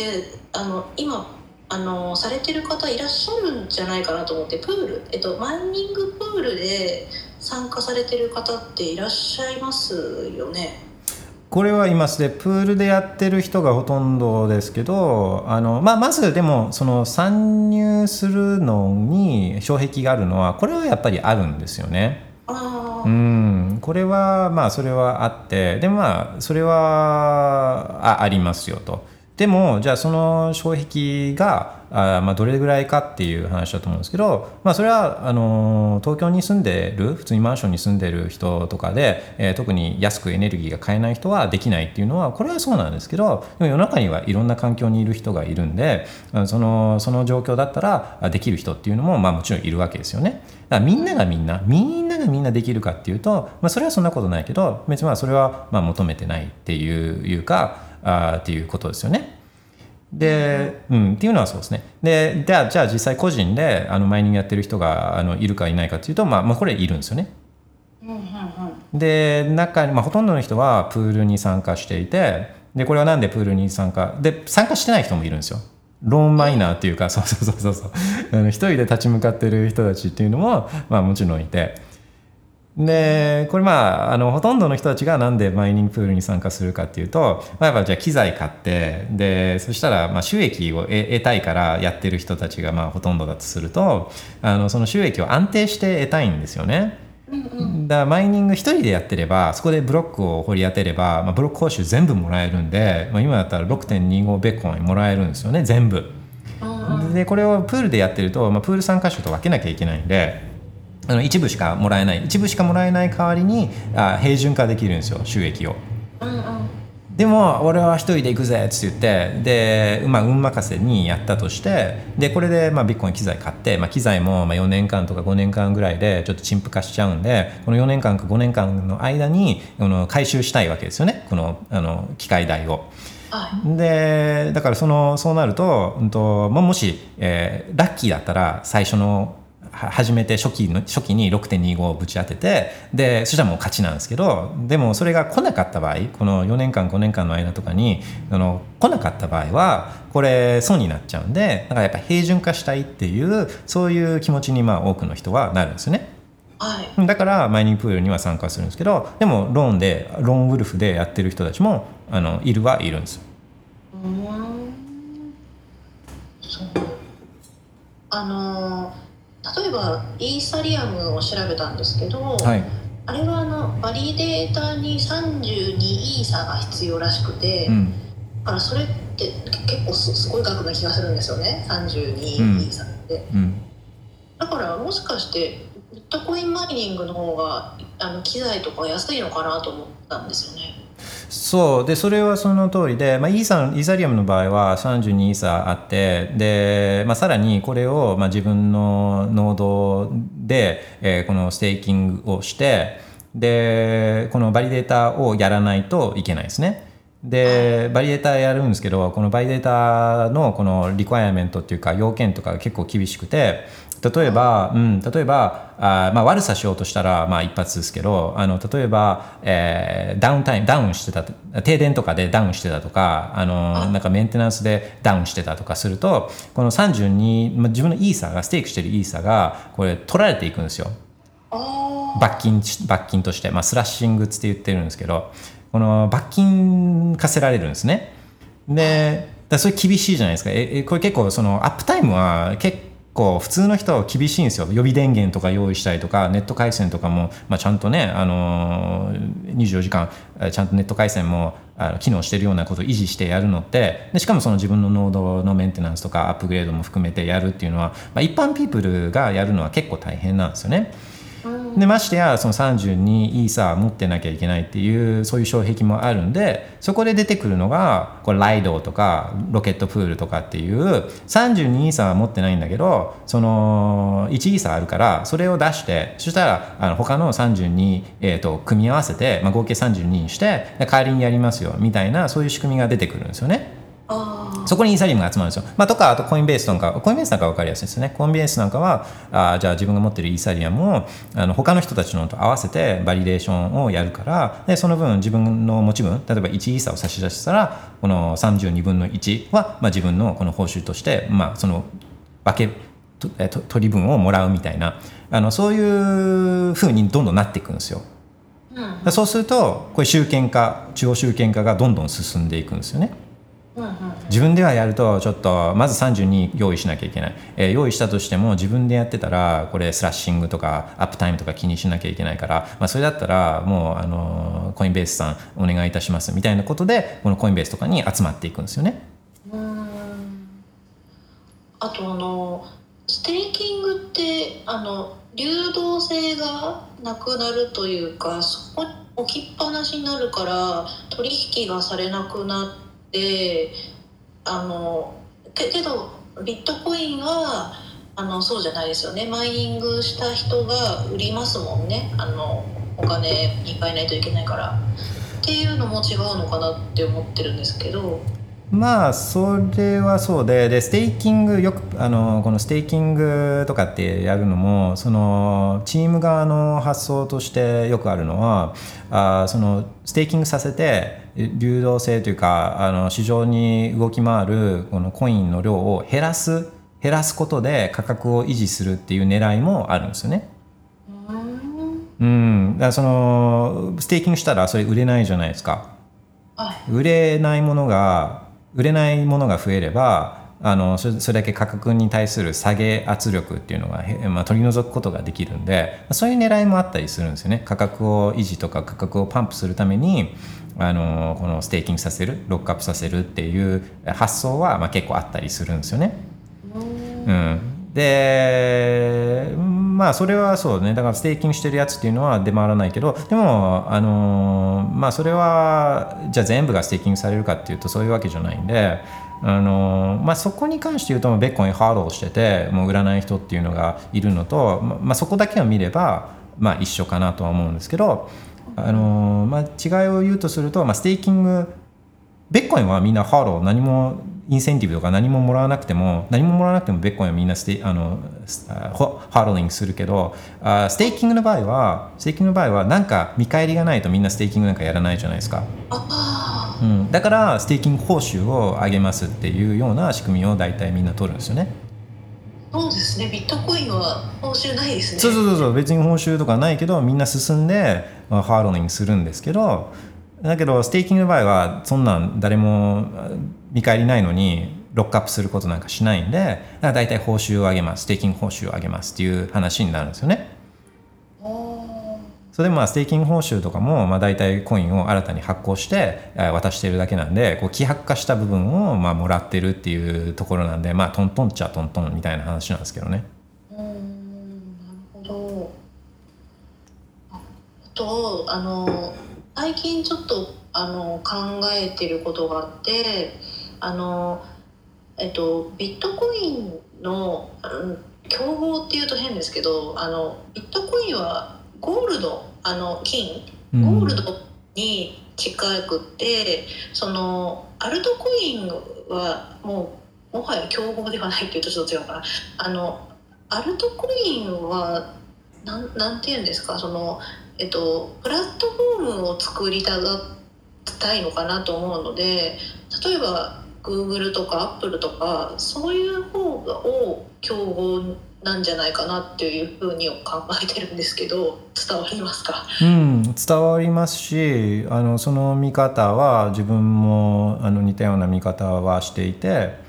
でまあもうそれが明らか、まあ、まずそうベッコインはゴールドでゴールドを競合にしてるっていうのもこれもうんうん な, なんですね。でイ今のゴールドって、まあ、お金としてはあまり使われてないけど、かつて金がお金だったんで、まあ、そういう意味でこの富の保全、今のゴールド、富の保全のゴールド、えー、もそうですし、あとかつてのこのお金としてのゴールド、あまあこれなんかもあのベッコインは目指してる。だから両方、富の保全もあのお金としてのこの金っていうか、あの両方を結構目指してたりするのかなっていうのは、それは思うんですね。で、まあ、お金の観点で言うと、まあ、もうそういう意味ではもドルドルってもともとドルってもともと金を裏付けにしてたんで。でそれを金の裏付けをなくしちゃったのが、これがせんきゅうひゃくななじゅういちねん、まあ、ニクソンショックみたいなそういう話で、まあ、もっと遡れば、えー、せんきゅうひゃくよんじゅうなんねんとかの Executive Order ろくせんひゃくにかなあとかだったりするんで、このもう個人、個人が金を所有することをアメリカは禁止しちゃったんですよね。そうでっていうのが、まあ、そのせんきゅうひゃくよんじゅうねんだいにあって、せんきゅうひゃくななじゅういちねんは対外的には一応ドルは金に交換できるっていうことを言ってたんですけど、それさえもこの裏切っちゃったのがこのせんきゅうひゃくななじゅういちねんなんですけど、あの、まあ、今それまでは金ドルを金に変えることはできたんで、まあ、そういう意味でこのドルは金をまあ表す紙切れだったんですよね。そういう意味で、そういう意味も、まあ、今はその、その裏付けすらなくなっちゃったんで、まあ、当然円もその金の裏付けはもともとあったけど、今はもうもはやないので、でそう考えると、まあ、だドルですよね。ドルとか金とかが、まあ、ベッコインの競合になるっていうような、そんなイメージですけど、はい、うん、でそれ以外のものは、例えばその後に出てきたものっていうのは、まあ、作った人がいるじゃないですか。絶対チームがいるわけですよね。だからベッコンよりもここを良くしましたっていうものが出てきた時点で、それを作ろうとし作った人っていうか、それを推してる人がいるじゃないですか。はい、って時点でもうベッコインの再現はできないんですよ。うーん、ベッコインって作った人いないんで。うーん、それをベッコインよりもいいやつできたぜっていう時点で、それはもうベッコインにはもはやなれないんですよね。そうですよね。うんでそれはまあかつてもそうだし、もう今なんかはもう絶対無理なんですよ。もうで出てきた時点で誰かっていうのがいるし、これどうやってベッコン以上に広めるのかっていうと、もうエアドロップとか、あのー、このす アイシーオー とかそういうことをするしかないんで、あとスピオプ Proof of Stake にして、Proof of Stake にして、ステーク、ステーキング報酬を上げますから、ど, どうぞ皆さん Proof of Stake してくださいっていう、そういうことしかできないじゃないですか、今から出てくるやつって。うんだからかつてもそうだし、今なんか今からこのベッコインを作り直すっていうことは、まあ、新たなベッコインよりもいいやつを作ることっていうのはまあできないですね。できない。でそうっていうのは、まあ多くの人はうんうんって納得すると思うんですけど、あのー、まあそれに唯一がなんかこう。なんかこうガチャガチャやってあのそうやってでもこれはベッコインよりもいいやつだ、いいお金だって。お金の形としてベッコインよりも優れてるとかってなんかこう、まあ、言っちゃってたやつが、これが Ethereum なわけじゃないですか。で、うん、まあなんか唯一ね、唯一なんか多分、まあそれ、みんなが、あまあもしかしたら、あこれはあのベッコインよりも、あの、ベッコインをフリップするかもねとかってみんなが思ってたのって Ethereum だと思うんですけど、その Ethereum、まあ、そもそも違うしみたいなね、あのもう作った人たちいるし、あもう アイシーオー してるし、なんならプリマインしちゃってるしみたいな、プリマインして、まあ、チームこう作った俺たちが作こんなすげえもん作ってんだぜとかっていう人たちがいているんですよ。あの元ゴールドマン・サックスの人たちとか、まあまあいろんな人たち、あそうですそうです、もうもう明らかに エーティーエム 作った人たちがどういう人たちかっていうのはもうこれは明らかなんで。でまあ、そういう人たちがいて、でそれをプリマインして、コインを何もないところから吸って、で吸ったコインをまず自分たちにも渡して、でこれらを ジェイピー モルガンとかそういう人たちに売って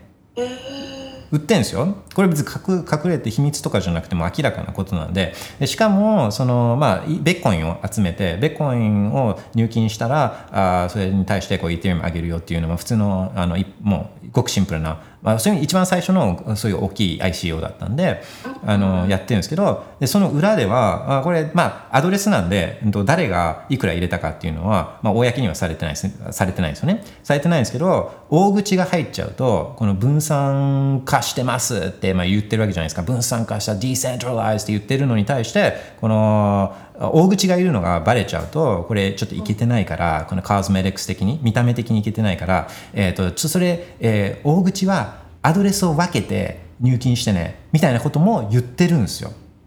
ジェイピー モルガンとかに対してね。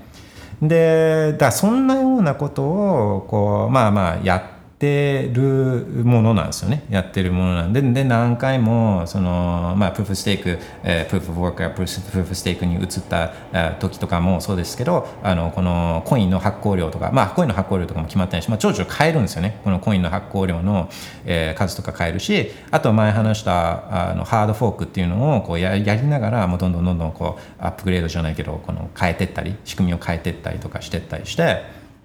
まあそういうもんなんですよね。そういうものだからもう全然そのビットコインとは全然違うっていうか、まあ、全然全然違うんですよね。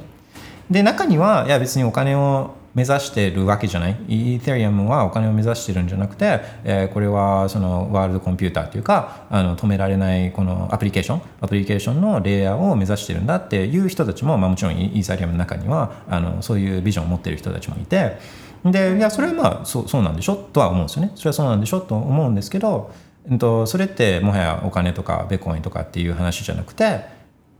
南さんおっしゃってたようにこのちょっとアマゾンよりはあなんか普通にやったら捕まっちゃうようなアプリケーションができるようなクラウドサービスみたいなね、うんそんなもんなんですよね。うんそのあのここ無知なんですけど、そのアマゾンとかはトークンいらないじゃないですか。いらないです、いらないです。けどイーサリアムはイーサがガス代とかで必要ですよね。そうですね。でまああのこれはそのイーサリアムをこう 投, 投資としてあの買ってる人たちの問題であって、まあそのイーサリアムを使う使いたい人使うときにその必要なイーサリアムを買う分には全然いいと思うんですよ。うんまあ、商品券みたいなもんなんで、これ使用券みたいなあのそういうものなんで、その Ethereum を使う分だけ使いたいときに別に買えばいいだけじゃないですか。だけど、まあ、みんながやってるのはこれはまあ価格が上がるだろうって思ってこのあのポイントその Amazon とかあ Amazon とか エーダブリューエス とか Google クラウドとかをこう使用料あれまあ重量課金されるんですね。だから Google のサーバーとかを使ってるとこれ重量課金あのされるんですけど、まあ、使った分だけ払うみたいな感じなんですけど、あのだそれと同じようにこの使った分だけ Ethereum 払うっていうやり方は普通本当にまあねそういうワールドコンピューターなんだ、なんだったらそうすればいいんですけど、まあ、みんなはその使用権その Amazon エーダブリューエス とかあの Google クラウドの使用権をこの自分が使う分だけじゃなくてこのさんじゅうねんぶんどころかもうひゃくねんぶんぐらいみんな買っちゃうようなそういう状態買ってるような状況なんですよ。普通そうしないじゃん。そう投機なんですよ。投機なんですよ。普通そんなことをしないじゃないですか。 Google クラウドとか Amazon とかのひゃくねんぶんの買わないんですよね。将来もっと安くなるって思ってるからいろんな競合が増えて、で将来はもっと使用量が安くならないと高いところ誰も使わないですよね。 Google クラウド Amazon とか Microsoft Azure とかいろいろこうある中で ど,、まあ、どれを選ぶかって言ったら、まあ安定してて早くて安いところを選ぶじゃないですか普通は、うん、だ高くて遅いところなんか誰も選ばないんで、まあ、そういうもんなんですけど、それがまあまさに今起きてるのがこうソラーナとかそういう他のやつとかがこう出てきてるじゃないですか。みんなが使うようなやつね。だそれは早くて安いところをまあみんな使いたがるんですよ。それは当然。うん、でなんでさっき言ってた話とまたちょっとつなげると、まあイーテリアムまあなんかこうベッコインに対してその競合っていうのはそのアーコインとかシェッコインにはいないけど、まあ唯一その競合だとかっつって言い張って言い張ってたのがまあイーテリアムなんですけど、そのイーテリアムも今はえソラーナとか他のやつと競合してるんですね。だからそうソラーナとかそのイーテリアム以外のシェッコインとベッコインを比べる人って全くいないと思うんですよ。まあ唯一比べたとしてもそれはイーテリアムぐらいかもしれないですけど、あのそのイーテリアムはこの他のシェッコイン他のシェッコインたちともうめちゃくちゃ競争をしなきゃいけないですよね、うん、っていう構造になっていて、まあ、例えばだから、まあ、これってまだ結局結論出てないから将来どうなるかっていうのは分かんないですけど、このイーテリアムが例えばソラーナとかに、えー、フリップされた場合、みんながイーテリアムよりもソラーナを選択しだした場合で、まあ、ソラーナの方があ多分人気が出た場合はもうそのはっきりする他のシェッコインとあシェコインとベッコインは全然違うっていうのはもうその時点でもう多分もうはっきりすると思うんですよね。うんなるほど。で、まあ、ビットコインは変わらないことが自分だってみんなのお金だから変わってほしくないですね。コロコロこのバーンバーンするとかバーンしないとか、なんかこう イーアイピーせんごひゃくごじゅうきゅう つってこのイーサリアムのこの使用に応じてバーンしたりとか新たに増やしたりとかっていう新たな仕組みがあの導入、えー、何年か前にされてるんですけど、そんな風にガチャガチャ変えてほしくないんですよ。ビットコインってもう変えてほしくなくて。まあ、最低限というかもう本当にできれば何も変えてほしくないんですよね。みんなみんなのお金だから。で、ビットコインは変わらないことが変わらないことがプラスっていうか変わらないことがビットコインの良さなんですけど、それができるのはビットコインだけなんですよ。で、イーティーエム とかソラーナとかっていうのはさっきも言ったように早くより安くてより早いものをあとみんより早いものをみんなを求めるからだから競争していかなきゃいけないですよね。競争してユーザー来てもらわないと自分の、はいクラウドサービス、えー、Google よりはあ違法なアプリケーションを走らせられるクラウドサービスに来てほしいから使ってほしいからだから競争していかなきゃいけないですよね。うんうん、だから構造自体がまず全然違うんですよ。ビットコインとそれ以外のやつっていうのは。うんうん、マーケティングが必要になりますよね。あそうです、えー、もう使ってもらわなきゃいけないんで。うん、うんうん、なるほど。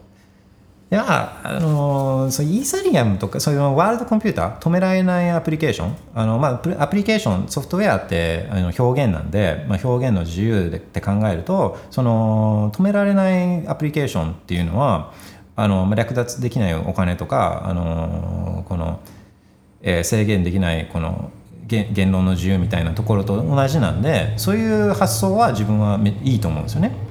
だけどそれやるんだったらその違法証券を発行してで アイシーオー みたいなのとかあのマニープリントゴープルルみたいにトークンを何もないところからプリマインしてこの情弱に売りつけたりとかそんなことせずにとかあとその分散も大してしてないのに分散めちゃくちゃしてるとかって言ったりとかあのそういうようなことはやめようよとかって思うんですよね。オルトラサンマニーとかベッコンよりも健全なお金とかってあのそういうようなマーケティングはやめようよっていうふうに自分は思うんですよね。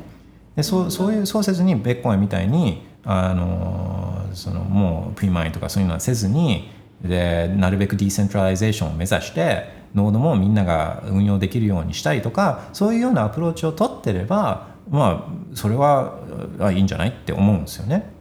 うん、でもそうそうはしないですね。で そ, それやったら誰も使わないんで、うん、だ結局やっぱ中央集権化するっていうことなんですよね。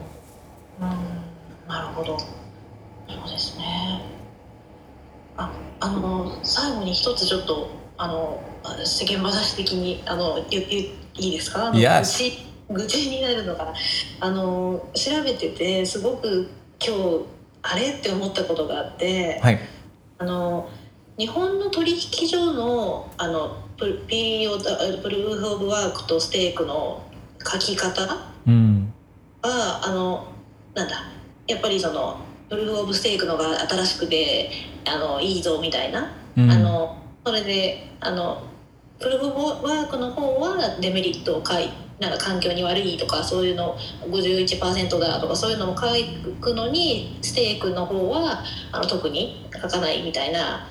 ことが多かったんですけど、うん、あの今日私バイナンスとかあとクラーケンの記事を見て、はいちゃんとそこはプルーフオブステークのデメリットを書いてるんですよ。おだからちょっ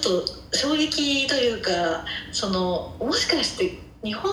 のメディアがそのなんだろう ピーオーエス をなんだろう進めてるのって取引所の記事を見て書いてるからってちょっと思っちゃってああそれはあるかもしれないです。あのー、そのまあ、記事とか書く人たちもあのみんながみんな全部詳しいわけじゃないじゃないですか。はい、だからまあそういうアルバイトの人とかあの派遣さんとかにこう、まあ、こういうのを参考にしてとりあえず書いといてみたいなあのそんな感じでやってるところがほとんどなんですね。でゼロから記事書くのは大変だから、まあ、他にある記事とかをちょっとあのあアレンジしてあの書いちゃったりとか、えー、あると思うんですよね。でそうなると、まあ、一時期流行ったものってまあ、プーフ・オブ・ステーク、まあ、まあそれも一個一個ちょっと言って、言っていくと、そのプーフ・オブ・ステークっていうのは別に新しくもなんともなくて、それって投票システムなんで、それって今のシステムと全く一緒なんですね。お金いっぱい持ってる人たちがいっぱい票を持ってて影響力あって、その人たちが決めていくっていうのがこうまさにプーフ・オブ・ステークだから、でこれが、えー、どうなるかっていうのは別に見るまでもなく、まあ、今の世の中を見るとあのもう分かるじゃないですか、どうなっていくかっていうのは。うん、金持ちがどんどん金持ちになっていくっていう、うん、そういう話ですよね。うんはい、で、まあ、それそうだからビットコインの場合はプーフ・オブ・ワークは違くて、まあ、常にエネルギー常にプーフ・オブ・ワークをしてないと、そう金持ちがどんどん金持ちになっていくのはこれはいいんですけど、その働かないのに働いてもいないのにずっとそこに居座るっていうのがこれが問題なんですよね。はいうん、でプルーフステークっていうのは、まあ、これなんで働かなくてもいいし、もう持ってるステークっていうのはもうずっとステーキングしてたらこれなくならないんで、減らないどころかもう割合っていうのも変わらないんですよね、これね。プルーフオブあのワークしなくても。でもプルーフオブワーク、ビットコインの場合はプルーフオブワークしない、ずっとエネルギーを提供しないと、でマシーンとかも新しいのに変えたりとか、より効率的により効率的にやって、より安いエネルギーというか無駄になっているエネルギーを求めてこう努力をし続けないと、このプーフ・オブ・ワークからこの報酬を得ることっていうのはできなくて、そういう世界をまあ要は目指したいわけじゃないですか。ずっとレントシーキングっていうか、ずっとヒルのようにこうずっとあの既得権益みたいに居座っちゃうような、そういう世界をちょっと変えたいわけですよね。だからプーフ・オブ・ワークがむしろ新しいっていうか発明なんですよ。プーフ・オブ・ステークじゃなくて、プーフ・オブ・ステーク全然古い。このあの既得権システムっていうのはもう日本とかアメリカとかもうあのずっと人類人類の歴史なんでね。そうだからプーフ・オブ・ワークがまずまず新しいっていうことと、あとその環境問題とか流行ったんですよね。だから環境は一見見るとそのプーフ・オブ・ワークはエネルギーを使ってるけど、プーフ・ステークもまあエネルギーはサーバー代とかは使うけど、プーフ・オブ・ワークほどはエネルギーは垂れ流さないっていう側面があるから、まあ、それが単純だし分かりやすいじゃないですか。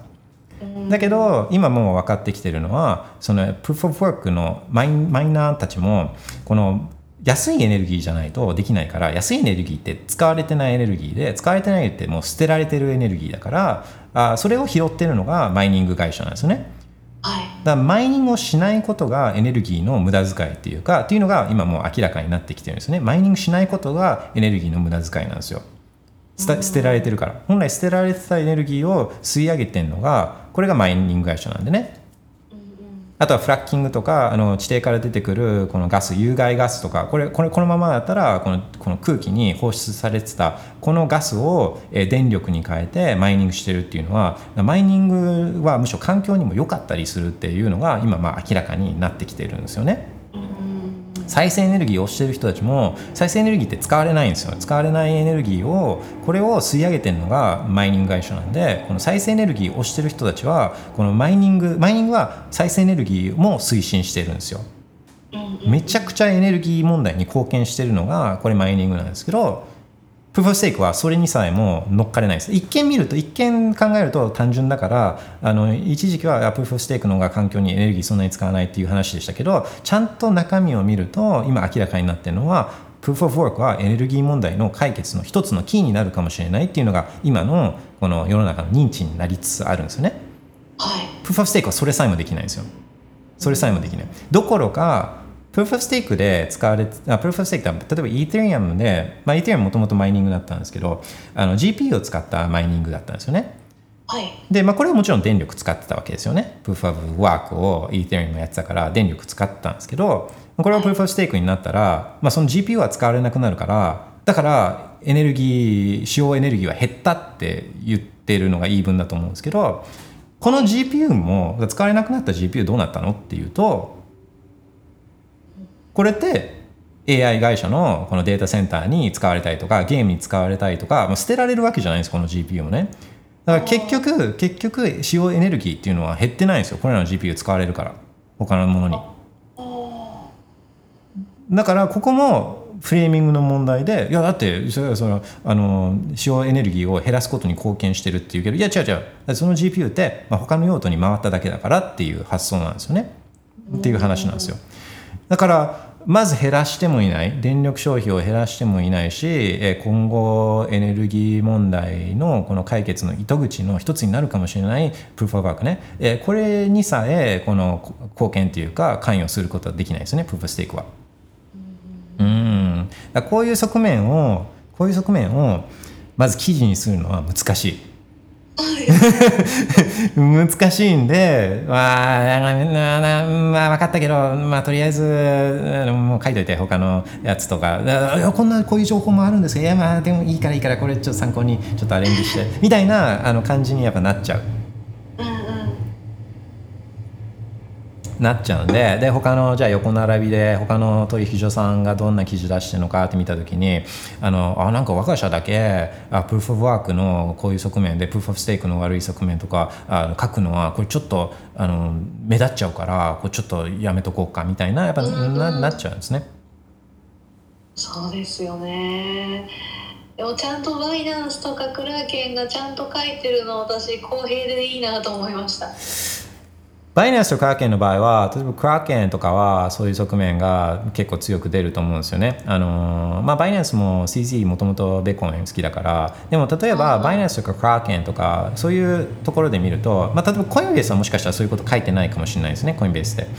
で、記事がなかったです、ね。あ、本当ですか。そうで、まあコインベースちょっとでだけどその例えばクラーケンとかバイナンスとかがあのそういった中立にこう書いてるのにコインベースとかがまた変なあのプーフ・オブ・ステークみたいなのいいとこしか書かないような、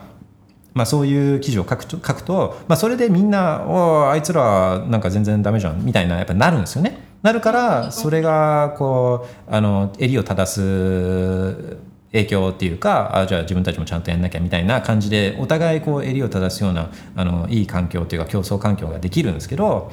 あの日本の場合日本みたいにもうみんな横並びみんな横並びであのこうやっていきましょうみたいな感じでやってるとそういう作用も働かないですよね。でだからまあメルカリがなのかどうか分かんないですけど、どっかがあのよいよいちょっと待てよっつってあの今プーフ・オブ・ワークってもう世界中のエネルギー会社があのこれエ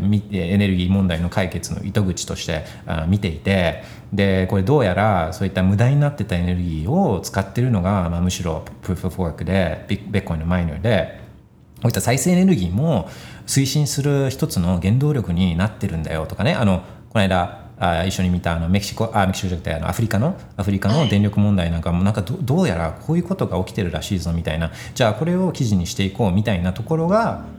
出てくると、まあ他のところ他のちゃんとした、まあ、誠実に記事を書いてないところとかっていうのが、まああぶり出されるっていうか、うん、なるんですけど、うん、まあでもシェッコインはあのシェッコインエクスチェンジはシェッコインを 売, 売ることがまあ収益源に今なっちゃってるんで、あのーそうですね、あのそれシェックコイン大体プーフ・オブ・ステークじゃないですか、はい、で自分たちの取引所で売ってるのってほとんどがシェックコインでそれはほとんどがプーフ・オブ・ステークなんで、この取引所がプーフ・オブ・ステークのことを腐すような、まあ、の, の悪いところをこうあの際立たせるような記事を書くインセンティブはそもそもないっていうのが問題ですよね。うーん、なるほど。なので私が書きますもう本当にあの怒っています、はい、そうですね。うーん、そうですね。まあそうですね、プーフ・オブ・ワークのプーフ・オブ・ワークのが今どんだけこう世界に貢献しているのかっていう糸口があそういう切り口が、まあ、いいと思うんですよね。なんか他のやつのダメなところにフォーカスを当てるよりもこのプーフ・オブ・ワークのいいところにフォーカスを当てるっていうのも、まあ一つ、まあまあそうですね。あとはそのプーフ・オブ・ステークのいいところって言われているところのこのフレーミングの誠実じゃないフレーミング、例えば電気使用量が減るっていうけどさっき言ったようにその ジーピーユー たちは他のことに使われて、まあ、結局同じ電気の消費をしてるんで、まあ、減ってないですよね。減ってないとか、まあ、そういうのとかは、まあ、あの明らかにするのもいいと思うんですけどね。うんうんうん、なるほど、ありがとうございます。 Alright, thank you、はい、じゃあ、あの今日はいろいろありがとうございました。あ、はい、ありがとうございました。じゃあ、あのまたよろしくお願いします。はい、よろしくお願いいたします。 Have a nice day。 はい、 Alright, thank you very much、ね、Proof of Stake の話はそうっすね。まあ、プーフ・オブ・ステークも別に新しいことじゃなくて、まあ、結構いろいろシェッコインはあのもう結構前からあプーフ・オブ・ステークいろいろやってたりするんで、あのー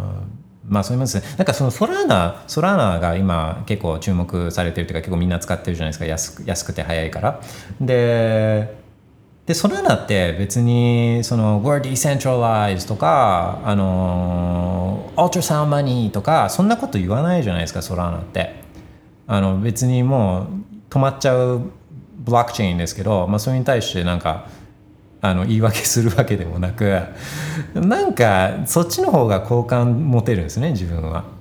もうシェッコインだ、もう別にそれ隠さないじゃないですか。シェッコインだって止まるブロックチェーンだっていうのも隠さないし、その unstoppable decentralized blockchain ultrasound money って別にそらなそんな風に自分たちのこと言ってないじゃないですか。だからそっちの方が好感持てるんですよね。だってもうそのユーザーとか、えーえー、ソラーナを買ってる人はもう何の誤解もないじゃないですか。これビットコイン、これこれがネクストビットコインだと思ってなんか買う人たちっていないじゃないですか、ソラーナの場合って。だからまあ全然そっちの方が誠実だと、まあ、自分は思ったりするんですよね。えー、カペペさんカペペさん、えー、これはあこれねUh,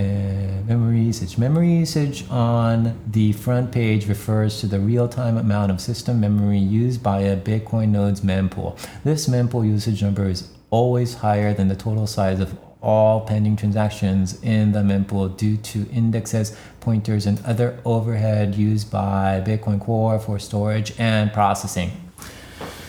えっとMm. mempool.space shows the memory usage of a Bitcoin node that has a very high mempool memory limit. Mm, so, as a result, when mempools fill up, you may notice memory usage on mempool.space go beyond three hundred megabytes. So, so, so. Uh, this is not a mistake. This memory usage figure is high because it's for a Bitcoin node that isn't rejecting uh, transactions. Consider it to be another data point to give you an idea of how congested the mempool is relative to the default memory limit of three hundred megabytes. A Bitcoin node running the default three hundred megabyte mempool memory limit, like most Raspberry Pi nodes, will never go past three hundred megabyte of memory usage. ということで、はい、これはだから自分が言った解説で OK で、えー、普通のベッコインノードのデフォルトのメンプールは さんびゃくメガバイト なんですね。でここはあの、まあ、仮にじゃあその上限を取っ払った場合ね、メンプールはメンプールはこれを表示することをサービスにしているから、えー、仮に上限をなくした場合で、これできるんですよ。さっきも言ったように自分のノードでメンプールの大きさは設定変えられるんで、でも変える必要ないんで、まあ、普通の人は変える必要ないんですけど、えー、仮に上限を取っ払った場合は、えー、こんだけ、えー、取引が滞留しているというか順番待ちしているよっていう、まあ、そういうのを表す、そういうデータポイントとして使われてるっていうことですね。だからもともとメンプールのやつに戻ると、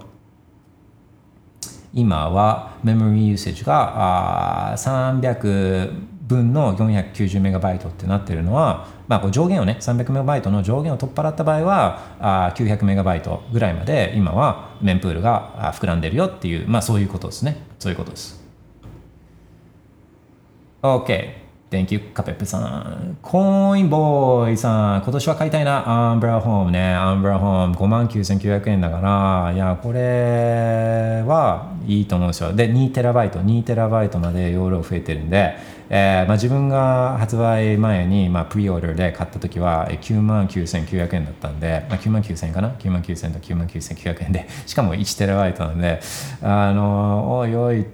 おいおいとかって思うんですけど、まあ、ろくまんえんだったら本気になってね、本気になって自分のベッコインノード持ちたいし、自分のウォレットね、モバイルのウォレットとか自分のウォレットと自分のノードをつないで間に誰も入れ、入れない形でベッコインを使いたいとか、あとライトニングノードもライトニングもカストリアルなね、アカウントベースでこれライトニングやるんじゃなくて、自分のノードで自分のベッコインを管理する形でライトニングをやりたいで、ベッコインに本気になった場合はこのアンブレルホームはまあおすすめですね。しかも にテラバイト になってるから、まあ、当分当分この容量でいけるし、えー、チップのパフォーマンスも良くなってるし、で価格も安くなってるじゃないですか。これはいいんじゃないですかね。結構いいんじゃないかなと思いますね。えー、カペッペさん、さんびゃくメガバイトのデフォルトメモリー制限に対してMempoolがどれほど混雑しているかを知るための別のデータポイントであるとお考えくださいとのことですが、このチャートではにひゃくさんじゅうメガバーチャルバイトくらいなのになんでだろう。これはこれはっすね、これはこれはどのグラフィックかというと、あ、この下かな、あれどこだ、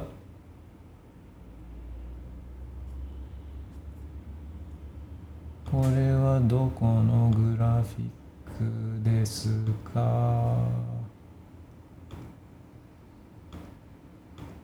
あれこれはどこだろう。カビさんが貼ってくれてるグラフィックの出どころがどれだろう。もしリンク送ってもらったらあ見えるんですけど、これおそらくこれは実際に取り込まれてるブロックとかかな、メンプールのやつなんですかね。これちょっとそのどのグラフィックかっていうのは、えー、見たいですね。どこのだ、にじゅうよじかんライブでしょこれ、まあ、あと単位がこれあのバーチャルバイトなんで、これ自分の予想としてはあこれでもなんどこでどこだろうな、えーちょっともしリンク送れたらお願いします。えー、カペプさん、私のノード、本家とは全然違いますね。あ、そうそう、これね、さんびゃくメガバイト。だ自分のノードの場合は、設定変えてない限りはさんびゃくメガバイトなんで、えー、それ以上になることはないですね。で、これが、メンプをマイニング、ライニング、マイニングのページかな。マイニングのページ、マイニングのページはこれ。で、どこだろう。あーちょっと見つからないなあ、これかMempool by Virtual Byteね。そうそうそう、単位がこれバーチャルバイトなんで、まあ、そこっすね、そこっす。でバーチャルバイトは、えー、その、えー、とウィッネス領域とあと ユーティーエックスオー の、あのこのベコインの数の移動の、えー、動きのデータ領域とかを加重した結果の数値なんで、まあ、そういう、えー、話はあるかもしれないですね。でこれはMempool by、うん、そうですね。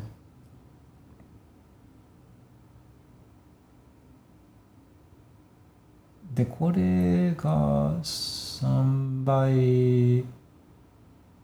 んそうですね、きゅうひゃくぐらいあったじゃないですか。きゅうひゃくぐらい、あのさっき見たさんびゃくぶんのきゅうひゃくみたいになったと思うんですけど、えー、ウェルネスデータ領域があと ななじゅうごパーセント のディスカウントがあるんで、まあ、それをこうよんばいにしたあだからここからだとさんばいかさんばいなし、さんばいにした数とこれを足すとあ、まあ、多分近い数字になるんじゃないかなっていうのは思うんですね。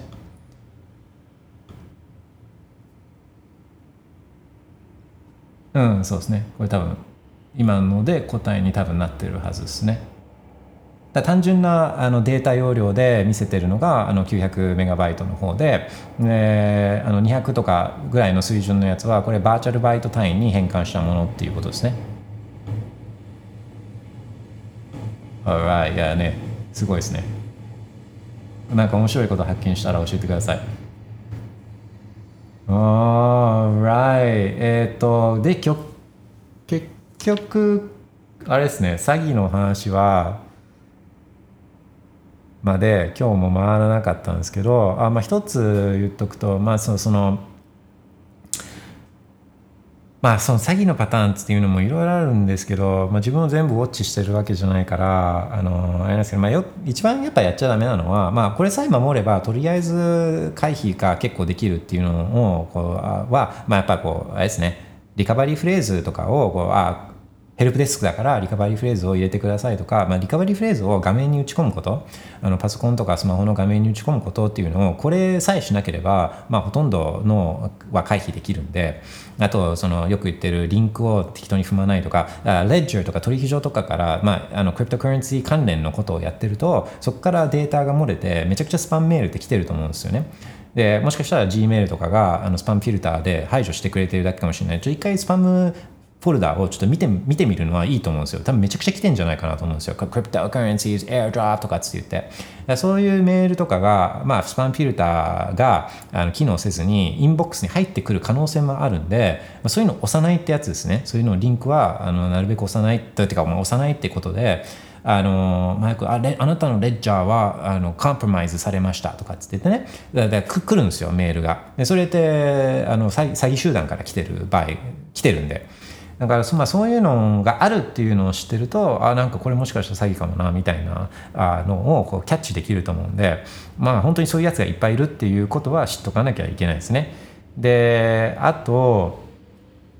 はまあそのベッコイねベッコイ値上がりしてるけど、そのベッコイをレンディングしたらそのさらにこの利息みたいなのがもらえてみたいな、そういうのももうちょっとやっぱ疑わなきゃいけないです。疑わないと。だってそのそれ以上にベッコインこんだけ上がってるのに、それを上回るこのリターンみたいなのをこう提供するには何かがあるわけで、何かが何かが源泉になってるわけで、あのそこには当然リスクが伴うんですよね。リスクが伴う。でいやそれは分かってる。リスクこれはリスクリスク取らないとリターンが得られないんだって言うかもしれないですけど、ベッコインっていちねんかんでにばいとか以上になるんで。いちねんかんで例えばじゃあ じゅっパーセント ベッコイン預けたら じゅっパーセント の金利がもらえます。ああ じゅっパーセント すごいって思うかもしれないけど、その金利でにばいににばいにするのにはななねんかかるんですよ。 じゅっパーセント の金利だったらななねんもそんなリスキーなところにベッコインを預ける気には絶対ならないじゃないですか。でしかもななねん預けてやっと倍ですけど、その間いちねんぐらいで、まあ、いちねんも経たない間にベッコインで倍になったりするんで意味ないんですよね。意味ない。ベッコインみたいなこんなすげえアセットを持ってるんだったら、そんなのをさらにリスクに侵して、リスクを侵さなくてもこんだけすごいリターンが得られるアセットなのに、なんでそこでちょっとわずか じゅっパーセント のしょぼい金利のためにそういった自分のも大事なベッコインを失うようなことをするのかっていうと、これもナンセンス。あのしないしないしないしなくていい。あのでこの流出してるのが、えー、これがブロックファイとか。あのまあ、そういうやつなんで、あの、まあ、エフティーエックス とか、まあ、そういうやつなんで、うん、しょぼい金利のためにベッコイン手放さ、手放さないということですね。倍になるんだからいちねんかんで 10%, 10% もらってもななねんかかるんですよ。ななねんもあったら絶対ハックされてるし絶対ハックされてるし、えー、もうベッコインってもう何倍にもなってるんで、なんかそのそれを取りに行くのはあまあ分かった上でやるんだったらいいけど、まあ、ほ, ほとんどの場合はやらない方がいいということですね。そうそうそうそうそう、バーチャルバイトね、カビフさん、そう、約よんぶんのいちにしたら計算合いそうですねって、まあそういうことっすね、そういうことっすね。Alright、今日もいろんな話ができましたね。OK。そしたら、まあまたベーコンがブルブルブルブルしてったら、あのー、また明日もライブ配信っていうことにはなると思うんですけど、えー、はい、まあ、よほどのことがない限りは次回はそうですね、日曜日とかですかね、えー、ではまた会う日まで、えー、ごきげんよう。バイベコイン、バイバイ。